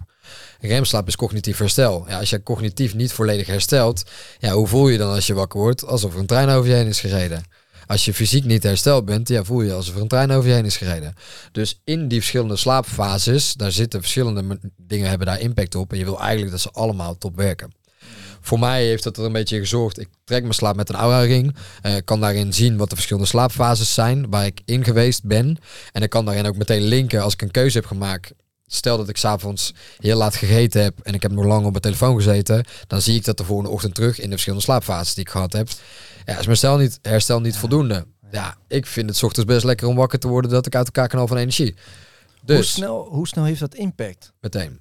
Ja, dus als ik bijvoorbeeld eh één nachtje heb, of tenminste bijvoorbeeld vanavond, ik ga nog even een uurtje op TikTok zitten Ja. en dan ga ik slapen. Hoe erg heeft dat effect op mijn slaap? Meteen. Maar Ja. wat, hoe, hoe, hoe groot is die impact, zeg maar? Want je zegt meteen, Ja, maar is per persoon verschillend. Eh, je moet je voorstellen, het stukje blauw licht uit die telefoon onderdrukt de aanmaak van melatonine. Melatonine is het belangrijkste hormoon om goed in te kunnen slapen en om door te slapen. Ja, dat heeft meteen impact op de kwaliteit van zowel je diepe slaap als je remslaap. De mate van waarin, dat verschilt natuurlijk per persoon. Alleen dat het impact heeft, is 100%. Daar durf ik echt mijn hand voor in het vuur te steken. Bij iedereen. Mm. Ja. Hoe kijk je er dan naar? Want dat is natuurlijk helemaal ondernemers eigen. Dat je dan nu allemaal gasten hebben die hun eh, laptop helemaal op oranje zetten en een bril op. Ja. En dan alsnog tot middernacht zitten te werken. Is dat dan de oplossing? Ik denk eh, het niet. Ik richt mijn dag zo in dat ik overdag mijn werkshit gefixt heb en dat ik s'avonds niet meer op scherm hoef te zitten. Eh, zo richt ik het in. Ja, ik kan me niet voorstellen dat het heel verstandig is. Kijk, elke prikkel, ook dus het laptop werken, geeft nog steeds prikkels. Prikkels waarbij bijvoorbeeld je cortisol omhoog komt. Dus elke potentiële prikkel kan ervoor zorgen dat de cortisol vrijgegeven wordt. Cortisol en melatonine staan altijd haaks op elkaar. Dus het slaaphormoon moet hoog zijn in de avond. En cortisol is ook een waakhormoon. Dat je een soort shot aan energie geeft. Die moet s'avonds laag zijn. Mhm. Stel dat je allemaal dingen doet die ervoor zorgt dat cortisol omhoog komt, dan gaat melatonine automatisch naar beneden. Want die twee zitten altijd een beetje haaks tegenover elkaar. Als je s'avonds heel veel prikkels binnenkrijgt, hard aan het werken bent, ook al blokkeer je dat blauwe licht, ja, is nog steeds cortisol omhoog, is nog steeds melatonine naar beneden. Ja, dan heeft dat impact op je slaap. Ik zou daarin kiezen, de laatste twee uur van je dag moet, moet, moet gewoon prikkelvrij zijn. Om je slaapkwaliteit omhoog te knallen. En ook niet sporten dus. En lezen? Die is fucked up voor veel mensen. Ja, lezen denk ik wel een goede. Bij, eh, bij lezen is er ooit een onderzoek gedaan naar de aanmaak van acetylcholine. Dus ook een neurotransmitter die in ons brein heel verschillende werkingen heeft. Vooral een rustgevende werking heeft en ook het stukje melatonine secretie kan versterken. Dus dan lezen van een papieren boek kan er dan weer mee voor zorgen dat je slaapkwaliteit weer verbeterd wordt. E-reader? Ja, dat is afhankelijk van het licht wat eruit komt. Ja, dan moet je echt e-paper hebben, denk ik. Ja, je hebt wel uh, e-readers zonder licht. En als je dan Ja. dus met een oranje of rode lamp of uh, eventueel een kaars erbij zou zitten, dan denk je dat het oké is. Liefst gewoon van papier. Kijk, bij papier is, daar is het onderzoek mee gedaan met acetylcholine. Dan denk ik dat daar het meeste winst zit. Ja, ja, ja. ja. ja. Ja. We zijn wel, ik ben nu wel echt aan het denken van oké, shit, Ja, ik heb hier nog één ding wat heel goed aansluit bij slaap. Dus dankjewel voor het aan. eh, want daar ben ik nog steeds wel benieuwd naar. Het stukje eh, je mond tapen. Zo, ja, ik heb het zelf nog nooit gedaan. Eh, je ziet nu wel steeds meer mensen dat doen. Ik hoor ook wel van mensen die zichzelf dichttapen met duct tape en bijna stikken in hun slaap. Ja. Dus kort, eh, we hoeven daar niet heel diep in te gaan, maar van waarom zou je dat doen? En twee, hoe kan je dat gewoon handig doen? Dat is denk ik vooral interessant. Waarom doen is, eh neusademhaling is voor het lichaam een signaal dat het in de ruststand zit. Mondademhaling is een signaal dat het in de actiestand zit. Eh, dat komt door een systeem in ons lichaam, autonoom zenuwstelsel, dat eigenlijk de belangrijkste schakel is voor overleving. Normaal gesproken, vanuit de natuur, zou je alleen maar door je mond ademen als je snel zuurstof naar binnen wil happen, om heel snel kortstondig energie te willen produceren. Nou, de meeste mensen ademen van zichzelf dysfunctioneel, dus dat wil zeggen, ze ademen al door de mond gedurende de dag. Dat wil zeggen, heel de dag eigenlijk acute stressoren. Waarin dat je door je neus ademt, is een eh, mogelijkheid voor het lichaam om naar de ruststand, rest and digest stand te mogen. Als je gaat kijken wat je nodig hebt voor volledig herstel, is neusademhaling, is die ruststand. Als je gaat kijken wanneer lig jij, of wanneer heb jij de meeste tijd nodig voor je herstel om dat te stimuleren, is tijdens de nacht. Dus als je tijdens de nacht kan stimuleren dat je door je neus ademt, dat betekent dus dubbel op winst eigenlijk in je herstelproces. En wat je ziet als je het gaat meten, is dat de kwaliteit van je slaap, dus de diepe slaap en de remslaap, die schiet omhoog als je geforceerd door je neus ademt heel de nacht. Nou, hoe kan je dat forceren? Is door een klein stukje tape op je mond te plakken, waarmee je lippen eigenlijk alleen maar tegen elkaar blijven. Dus het enige wat je doet, is je geeft jouw lichaam een seintje. Je moet je lippen op elkaar houden gedurende de nacht. Ja, als de lippen op elkaar zijn, kan je maar alleen maar door je neus ademen. En dat is hetgene wat je stimuleert door een klein stukje tape op je lippen te plakken. Hoe dat je daarmee kan beginnen als je het spannend vindt, is ik zou een stukje stretch tape pakken. Dat je weet dat die open kan wanneer dat het nodig is. En daar s'avonds mee beginnen. Dus s'avonds als je nog wakker bent, mee beginnen. Dat je kan wennen aan het idee dat er tape op je mond zit. Oké, heb ik een paar praktische vragen voor mijn eigen casus. Dat is namelijk het volgende. Ik heb wel eens een paar goede beuken op mijn neus gehad. Ja. Mijn ademhalingsvermogen via mijn neus is, zoals gezegd, niet optimaal. Ja. Wat betekent dat ik soms ga liggen in bed, mijn mond dicht doe en er gewoon letterlijk gewoon geen lucht doorheen komt. Ja. Hoe ga je daar dan mee om? Als het echt dicht zit, dan zou ik het kijken om het operatief eh, open te zetten. Eh, en je slaappositie, dus ook van je, hoe dat je op een kussen ligt. Stel dat je op een heel hoog kussen ligt, dan valt je mond ook automatisch open. Dus dan word je ook een beetje gestimuleerd om door je mond te ademen. Dus kijk dan ook naar de slaappositie. Ja. Daar zou ik mee beginnen. Kijk ook naar dat je geen dingen eet die ervoor zorgen dat je neus verstopt kan gaan zitten. Dus daarin allergieën, intoleranties, ja, zorgt er vaak voor dat je neus dicht gaat zitten. Ja, zorg dat je die gewoon zo min mogelijk eet. Alcohol zorgt er vaak voor dat je neus dicht gaat zitten. Sigaretten. Sigaretten, ja. Ja. Wat ik nu ook gebruik zijn eh, nose straps. Ja. Want ik heb inderdaad precies wat jou heeft. Als ik ga liggen en ik heb ook wel eens... eh, ik heb nog geen goede mondtape. Moet ik even goed vinden, maar... Heb ik ook wel eens opgedaan. Geen nose strap. Bro, ik dacht dat ik ging stikken. Ja, En dat, dan had ik het gevoel van s'avonds dat ik in één keer wakker ben. Waarin ik dacht van, oh, ja, ik moet het echt eraf scheuren. Want ik snak gewoon naar adem. ja. Ik ben dus wel achtergekomen bij mij. Gewoon als ik dan zo'n nose strap opdoe. Dat het kan helpen. Dan kan ik het wel gewoon volhouden, zeg maar. Het heeft ook te maken toch met de structuur. Als je veel door je neus ademt, dat er ook op een gegeven moment meer ruimte ontstaat. Volgens mij heb ik dat ooit bij of Ja, het is, eh, hoe meer eh, stikstofmonoxide, die zorgt ervoor dat de vaten verwijd worden en ook dat je neus wat meer open gaat staan. En dat produceer je naarmate dat je door je neus ademt. Mm. Dus hoe Mm. meer dat je door je neus gaat ademen, hoe beter dat je wordt in door je neus ademen. Kan je ook stimuleren door te hummen. Dus mm, door te hummen wordt er ook NO aangemaakt en dan gaan de wa- vaten ook wijder openstaan. En gaan je neusvleugels ook wijder openstaan. Dus daar zou je het ook mee kunnen stimuleren. Mhm. Oké. Oké, cool. Nog iets anders. Eh, ijsbaden en Wacht, sauna's. wacht, wacht. Dan gaan we nu te Nee, snel voorbij, want er is een belangrijk Nee, oh, voor dat dit, heeft hier ook mee te maken. ja, bijvoorbeeld heeft dat invloed op je ademhaling. Ehm, ja, ijsbaden en sauna is in theorie een fysieke stressprikkel. Dus dat is fysiek gezien altijd actiestand. Het is hartslag omhoog, snelle ademen, vaak mondademhaling. Sauna ook. Ja, allebei. Dus ook niet doen voor je gaat slapen. Dat zou ik niet doen. Aha, Nee. oké, interessant. Nee, dat zou ik niet doen, omdat het ook een acute stressor is. Ik wil niet zeggen dat het slecht is of ongezond is. Ik denk Mhm. dat het hartstikke gezond is. Maar ik zou het s'avonds laat vermijden. Mhm. Ik zou s'avonds laat alles aan willen doen om zoveel mogelijk in die ruststand te komen. Als jij in de sauna gaat zitten, wat gebeurt er op een gegeven moment? Je voelt je hart in je borst kloppen. Nou, kloppen is vaak een teken voor het zenuwstelsel dat het in de actiestand terechtkomt. Mhm. Is standje overleving. Hitte is standje overleving voor je lijf. Want die moet heel hard aan het werk om te zorgen dat het afgekoeld wordt. Alleen voor jou voelt het als ontspanning, want het voelt heel lekker. Ja, En een ijsbad, ja, ijsbad kunnen we het over hebben of dat het fysiek heel lekker voelt. Het is hetzelfde verhaal. Is hartslag Ja. omhoog, snelle ademen, is actiestand. oké, cool. En wat wil jij vragen over ademhaling daarbij? Ja, of dat invloed heeft. Omdat je in de sauna en eh, in, met ijsbaden word je geforceerd om goed te ademen. Ja. Dat is heel erg belangrijk. Ja. Eh, of dat ook, net als bijvoorbeeld je mond afplakken, ook heel erg helpt bij het stimuleren van juist ademhalen.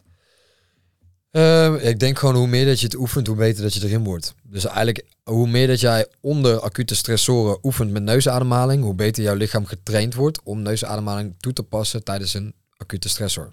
Dus sauna is een acute stressor. Als jij dan stimuleert om door je neus te blijven ademen, dan wordt jouw lichaam daar beter in. En dan is jouw lichaam beter bestand tegen een acute stressor zoals hitte of kou.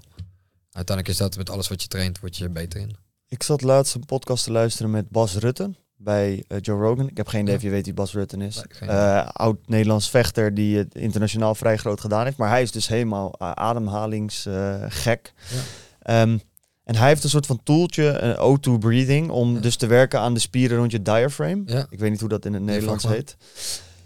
En hij zei ook dat het dus kan dat als je goed ademt, waarbij hij volgens hem dus als je er heel diep inademt, niet je schouders helemaal naar je nek gaan, maar het Ja. echt vanuit hier Ja. komt, dat dan één keer ademen op een goede manier gelijk staat aan tien keer ademen op een slechte manier qua herstel en wat je binnenhaalt voor je lichaam. Ik heb geen idee of jij daar meer van weet, maar ik vond het echt machtig interessant. Ja, als je gaat kijken naar de verdeling van je longblaasjes, dan eh, zou je heel zwart-wit zou je long in twee delen kunnen opknippen. Dus heb je een bovenste deel en een onderste deel, waarin het onderste deel ongeveer drie vijfde is van je longcapaciteit. Het bovenste deel is ongeveer twee vijfde van je longcapaciteit.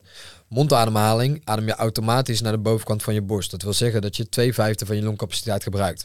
Zeker als jij zo gaat zitten, voorovergebogen, hoe dat de gemiddelde kantoormedewerker zit, is het gewoon niet mogelijk om met je neus naar de onderste longblaasje te ademen. Dat betekent dus dat jij drie vijfde van je longcapaciteit niet gebruikt. Gewoon niet. Dat wil zeggen, als jij gaat stimuleren om neusademhaling rechtop te zitten, schouders naar achteren en diep je lichaam in te ademen, en gebruik je in één keer drie vijfde van die longcapaciteit wel die je van tevoren niet gebruikt. Ja. Ja, en dat ja, reken maar dan maar uit je winst als dat op persoonniveau verdeeld wordt. Ja. Lijp. Ja. Dat is echt bizar. Hij zei wel, maar dat is misschien, dat zei hij op een gegeven moment. Hij zei ook van het verschil tussen neus of mond ademen maakt niet heel veel uit, zolang je goed ademt. Dat was dan volgens mij zijn eh, statement. Ehm, ik zou altijd kiezen voor neusademhaling, omdat de neus ook meerdere functies heeft. Dus je neus is ook een filter, je neus is ook een Mhm. airco, je neus is ook het toevoegen van eh, NO. Er zitten zeg maar net wat meer functies aan dan alleen het Ja. zorgen dat het in de juiste longblaasjes terechtkomt. Ja, ja, ja. Daarin is er altijd neusademhaling altijd superieur. Ja, ik werd 's ochtends soms echt wakker met een krokante tong. Dan is letterlijk mijn tong gewoon kurkdroog, omdat ik zoveel door mijn mond heb geademd. Daar gaat denk ik iets niet helemaal lekker. Iets wat ik jou ook hoorde zeggen in de podcast, volgens mij met Kai, was dat je volgens mij ook je beugel eruit had gehaald of zo. Want, en dan heb ik dan weer, dat leerde ik zelf met Huberman, die namelijk Ja. ook zei dat veel mondademen, daar word je een lelijker mens van, om het even Ja. helemaal plat te slaan. Ja.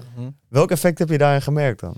Ik heb het nikkeldraadje eruit gehaald omdat het dus nikkel is. Nikkel is gewoon een metaal wat in theorie niet in je lichaam hoort te zitten. Mhm. En wat zou kunnen gaan lekken via de tanden in het lichaam. Ehm, daarin heb ik gewoon gekozen, ik haal hem eruit. En ik ga gewoon zorgen dat alles rondom mijn mondgezondheid on point is. Dat mijn tanden niet terug gaan vormen. Ik heb hem nu eh, anderhalf jaar geleden eruit gehaald. En mijn tanden staan ook precies hetzelfde zoals ze stonden. Eh wil niet zeggen dat ik voor iedereen meteen zou aanraden. Maar ik, had een... ehm, ik leerde een meisje kennen en zij had al 15 jaar lang alle vage klachten die je maar kan bedenken. Dus vaak migraines, huidklachten, heel de reutemeteut, alle specialisten geweest, niemand kon het vinden. Kwam bij een biologische tandarts en die tandarts zei, ik ga je nikkeldraadjes eruit halen en je bent in één dag van je klachten af. Nou, nikkeldraadjes eruit in één dag van alle klachten af. Oh. Letterlijk. Toen ben ik daar gewoon in gaan verdiepen en ja, je komt er dan gewoon achter, hetzelfde als uh, allemaal gaanvullingen die veel gebruikt worden, dat hoort gewoon niet in je mond te zitten en dat kan klachten geven ergens anders in je lichaam. Waarin dat mondgezondheid gewoon de basis is van algehele gezondheid. Ja. Nou, als je gaat kijken, mondademhaling, wat er gebeurt, is je hebt eigenlijk gewoon geen filter meer met de buitenwereld. Dus als jij lucht naar binnen hapt via je mond, zit niet het filter die je met je neus zou hebben. Dus dat betekent dat er makkelijke potentiële ja, ziektekiemen naar binnen kunnen komen. Ja, uiteindelijk, wat wil je liever niet in je mond hebben zitten, zijn potentiële ziektekiemen. Dus daarin neusademhaling te stimuleren. Een stukje vervorming van je gezicht is ook dat je ziet, hoe meer dat jij gaat mondademen, is dat het gezicht zichzelf anders gaat vormen. Dat is vaak ook wel gekoppeld aan dingen zoals kauwen is hoe beter dat je gaat kauwen, hoe beter, hoe beter het gezicht kan vormen, hoe beter dat luchtwegen open kunnen blijven staan. Dat zijn allemaal dingen die in relatie staan met elkaar. Het boek uh, wat ik bij Kai deelde was Jaws. Mm -hmm. Heel dat boek gaat eigenlijk alleen maar hierover. Dus het Ja. gaat over neusademhaling gebruiken om te zorgen dat ziektekiemen sowieso buiten blijven.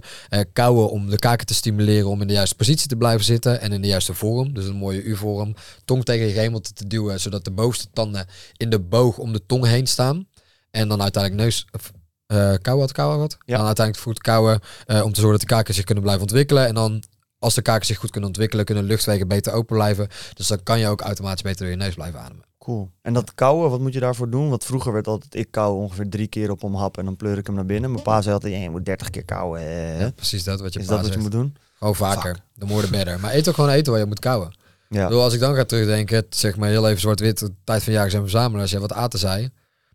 Ja, vlees. Waar moet je goed op kauwen? Biefstuk. Biefstuk, ja, Ja. kauwen.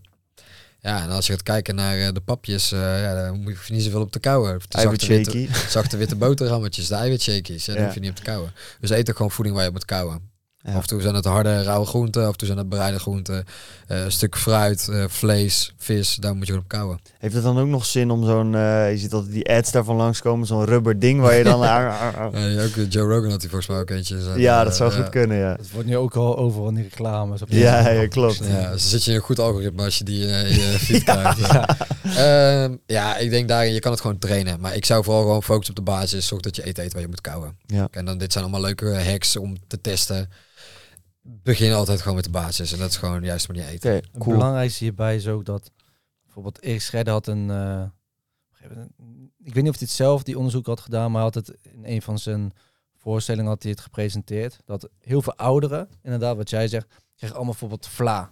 Ja. Krijgen allemaal van die van die Advocaat. Ja, zacht. gewoon van die eh, dingetjes die je moet oplepelen. Je hoeft niet eens te kou, je kan het gelijk Ja. doorslikken om het makkelijk te maken voor de ouderen. Ja, Toen zagen ze ook dat gewoon bepaalde gedeelte van het brein gewoon niet wordt geactiveerd Ja. als je dus niet goed koudt. ja. Wat weer fucking grappig is. Dus dat Ja. betekent inderdaad nou, heel plat geslagen van ja, je moet juist kauwen, ja. want het is gezond voor je Ja, brein. ja, ook voor de rest van je spijsvertering. Ik bedoel, als jij niet koud is het hapslik weg, krijgt jouw lichaam niet de kans om spijsverteringsenzymen die in de mond zitten te mengen met het eten. Hoe vaker dat je koudt, hoe meer dat die enzymen gemengd kunnen worden. Het is gewoon in het speeksel zitten spijsverteringsenzymen. Ja, maakt het makkelijk om het te verteren. Ja, hoeveel mensen hebben dagelijks last van spijsverteringsklachten? Buikpijn, opgezwollen gevoel, winderigheid, nat ontlasting. Ja. Ja, kou op je eten. Begin daarmee. Dan ben ik ook heel benieuwd, want dat zijn mijn pa ook. Mijn pa was een lekker belerende vent altijd. Lof. Ja. Nee, die zei ook Ja, altijd zo. van, ja, je moet meer kauwen, want dan heb je ook een voller gevoel nadat je gegeten hebt. Nou ben ik nu aan het diëten. Ja. Een vol gevoel heb ik al een paar weken niet gevoeld. Is dat echt zo dat als je meer koudt, dat je Ja, dan je doet langer over je eten, dus het eh, geeft iedereen een seintje dat het verzadigd is. Ja. Shit, had mijn pa toch veel dingen wel gelijk. Ja. En je had het net ook over je tong tegen je gehemelte aanhouden. Ja. Is dat je hele tong helemaal tegen je gehemelte of is dat alleen het voorste stuk Ja, achter voorste tanden? puntje tegen, aan de achterkant van je tanden zit een heel klein bobbeltje. Daar tegenaan laten rusten. Dus het is ook niet geforceerd duwen. Dus tegenaan laten rusten. Dat die eigenlijk in theorie tussen de boog van je tanden ligt. Dus als je gaat kijken bij ja, jagers en verzamelaars. De alle schedels die gevonden zijn. Zie je gewoon een perfect ronde cirkel van de tanden. Dus van nature hoort jouw tong daartussen te rusten. Ook om de boog van de tanden mooi rond te laten zijn. Mhm. Eh, als, het is nu steeds lastiger, want als jouw gebit al heel smal is, dan is dat lastig. Maar dan kan je wel stimuleren zelf. Ja. En ik geloof daarin ja, dat het lichaam elastisch genoeg is om eh, te veranderen. Het is toch heerlijk, mijn conclusie uit dit gesprek ook is gewoon dat als de mens denken we dat we zo ontwikkeld zijn. En denken we dat dieren domme wezens zijn, of in ieder geval minder intelligent dan wij. Maar we hebben zoveel slimme dingen ontwikkeld, maar gewoon ons hele eigen systeem een soort van verneukt. Ja, ja, ja, Ja, het is ergens wel lachwekkend. ja, langzaam terug naar de natuur, man. Ja, Dat is het. ja. En ik denk dat, dat een koe ook niet echt bezig is met hoe zijn tong tegen zijn hemel aan. Nee, dat is, maar dat, hey, wat is de hoogste mate van bekwaamheid? Onbewust bekwaam. Je doet het zonder dat je het weet. Ja. Dus is die koe dan dom of is die juist heel bekwaam? Koen vindt die koe koude dom. Koen denkt, nee man, dit gaat er niet in. Ja. Maar dan moet je eerst bewust bekwaam zijn. en dat is de, die fase. Dat is het. Weet je niet, pik. Oh. Ja, ik weet trouwens, ja, heel random, laatste onderwerp. Wist je dat octopussen fucking zelfbewust zijn? Ja. Was dat, had jij dat er nou in een podcast over? Ik Heb ik dat ergens in een andere podcast? Als je een octopus, als je een, met een stift of zo een stip op zo'n beest doet Ja. en een, een spiegel geeft of iets, dan heeft hij dus door dat er iets Dat- zit wat ja, niet bij hem hoort. Mhm. Dat is fucking lijp. Ja, zelfs, je bedoelt tenminste als honden bijvoorbeeld in de spiegel kijken, dan hebben ze... Ze hebben geen idee dat ze Ze het zelf zijn. idee. Nul idee. En een octopus weet van zichzelf, dit ben ik. Ja. Oh, er zit hier een stip, die heb ik. Zeg maar, dat hoort niet bij mij. Ja. Terwijl een hond, als je een hond, als hij een poot verliest, dan denkt hij erna, ja, honden hebben drie poten. Ja. Het ontwikkelen van een zelfbewustzijn, dat je weet dat je... Hoe je eruit ziet, Ja, et cetera. Ja. Maar dat is ook gewoon, dat is wel interessant om te zien. Bijvoorbeeld in de ontwikkeling van een kind hebben ze ook altijd een fase waarin ze dat nog niet doorhebben. Ja. En op een gegeven moment dat je dat leert. Ja. Ja. Wat het laatst ook over ehm, sommige mensen die denken nog steeds dat ze in het middelpunt van het leven staan. Zeg maar dat zij, Is dat- ook zo, toch? ja precies jij. Dus- maar bij de meeste kinderen rond de leeftijd van bijvoorbeeld 10 jaar, Ja. dan krijgen ze inzichten van oké, ik sta, niet alles draait om mij. Ja, Zeg maar, Mhm. ik ben gewoon een persoon, ja, ook in andermans leven. Ehm, maar niet alles draait om mij. Ik ben niet het middelpunt van. nee. Het, ik ben geen hoofdacteur van een film, zeg maar. en dat is wel grappig. want Toen hadden we het op een gegeven moment over social media en zo. Mhm. En daardoor krijg je heel erg het gevoel, of behoud je het gevoel, dat alles wel om jou draait. draait, ja. En dat andere mensen altijd naar je kijken. ja, ja. Ja. Dat is wel grappig. Dus dat wordt een soort van je, je jongere jaren. Dus als je tien bent, dat dat gevoel dan wordt verlengd als het ware. ja, Door externe factoren Ja. eh, van de technologie. ja. Totdat je heel Twitter volop zit met mensen die denken dat hun mening ertoe doet en dat alles om hun draait. Precies. Ja. Daar ga je. Heerlijk. Ja, ja. Heerlijk, heerlijk. Duidelijk.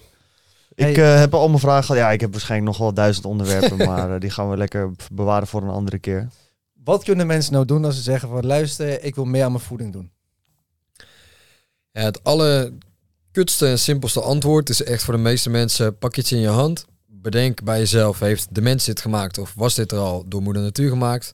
Mens gemaakt is 99 van 100 keer gewoon een nee. En moeder natuur gemaakt is 99 van 100 keer gewoon een ja. Als je daarmee begint, dan zit voor bijna iedereen zit daar gewoon de allergrootste win. En dan Ja. is het ja, gewoon gezond verstand gebruiken, groente, fruit, vlees, vis, eieren, zuivel. Eventueel pilvruchten, eventueel notenzaden. En dan eh, heb je een hele reuze meteut wel gehad. Ja. Als je Mooi. daarmee begint met eten. Ik denk zelfs, er zijn dan altijd specifieke klachtenbeelden die door eh, bijvoorbeeld eczeem, ja, dat je tomaten misschien beter niet kan eten. Maar voor de meeste mensen, je overal gezondheid gaat gewoon vooruit als je shit gaat eten wat moeder natuur gemaakt heeft. Ja. In het land waar jij woont, geproduceerd in het seizoen waar dat jij op dit moment bent. Dus als je hier gaat kijken in de winter en je groeit geen ananas in de winter, dan is het ook niet logisch om hier in de winter een ananas te eten. Mm. Punt. True. Jouw microbioom in de darmen past zich aan aan de hand van de UV-straling van de zon. Nou, detecteert jouw eh, microbioom in de darmen dat het midden hartje winter is, het is min 15, dan is het niet logisch dat er nu een bak aan suiker vanuit een ananas naar binnen komt. Nou, wat groeit er wel van nature hier in de winter? Ja, bijvoorbeeld knolgroenten en voor de rest ja, dierlijke producten. En dan in de zomermaanden is er heel veel fruit en groente voorradig, nou, dan ga je dat meer eten. Hey, nice. En je hebt zelf hier ook een cursus genaamd Hack Your Nutrition. Ja. We hadden voor de podcast nog erover dat we wel wat leuks daarmee konden doen voor de, de lotgenoten die kijken. Ja, zeker. Ehm, wat hadden we in gedachten? Eh 20% korting krijgen ze. Ja. En we doen, eh, hoeveel doen we er maximaal?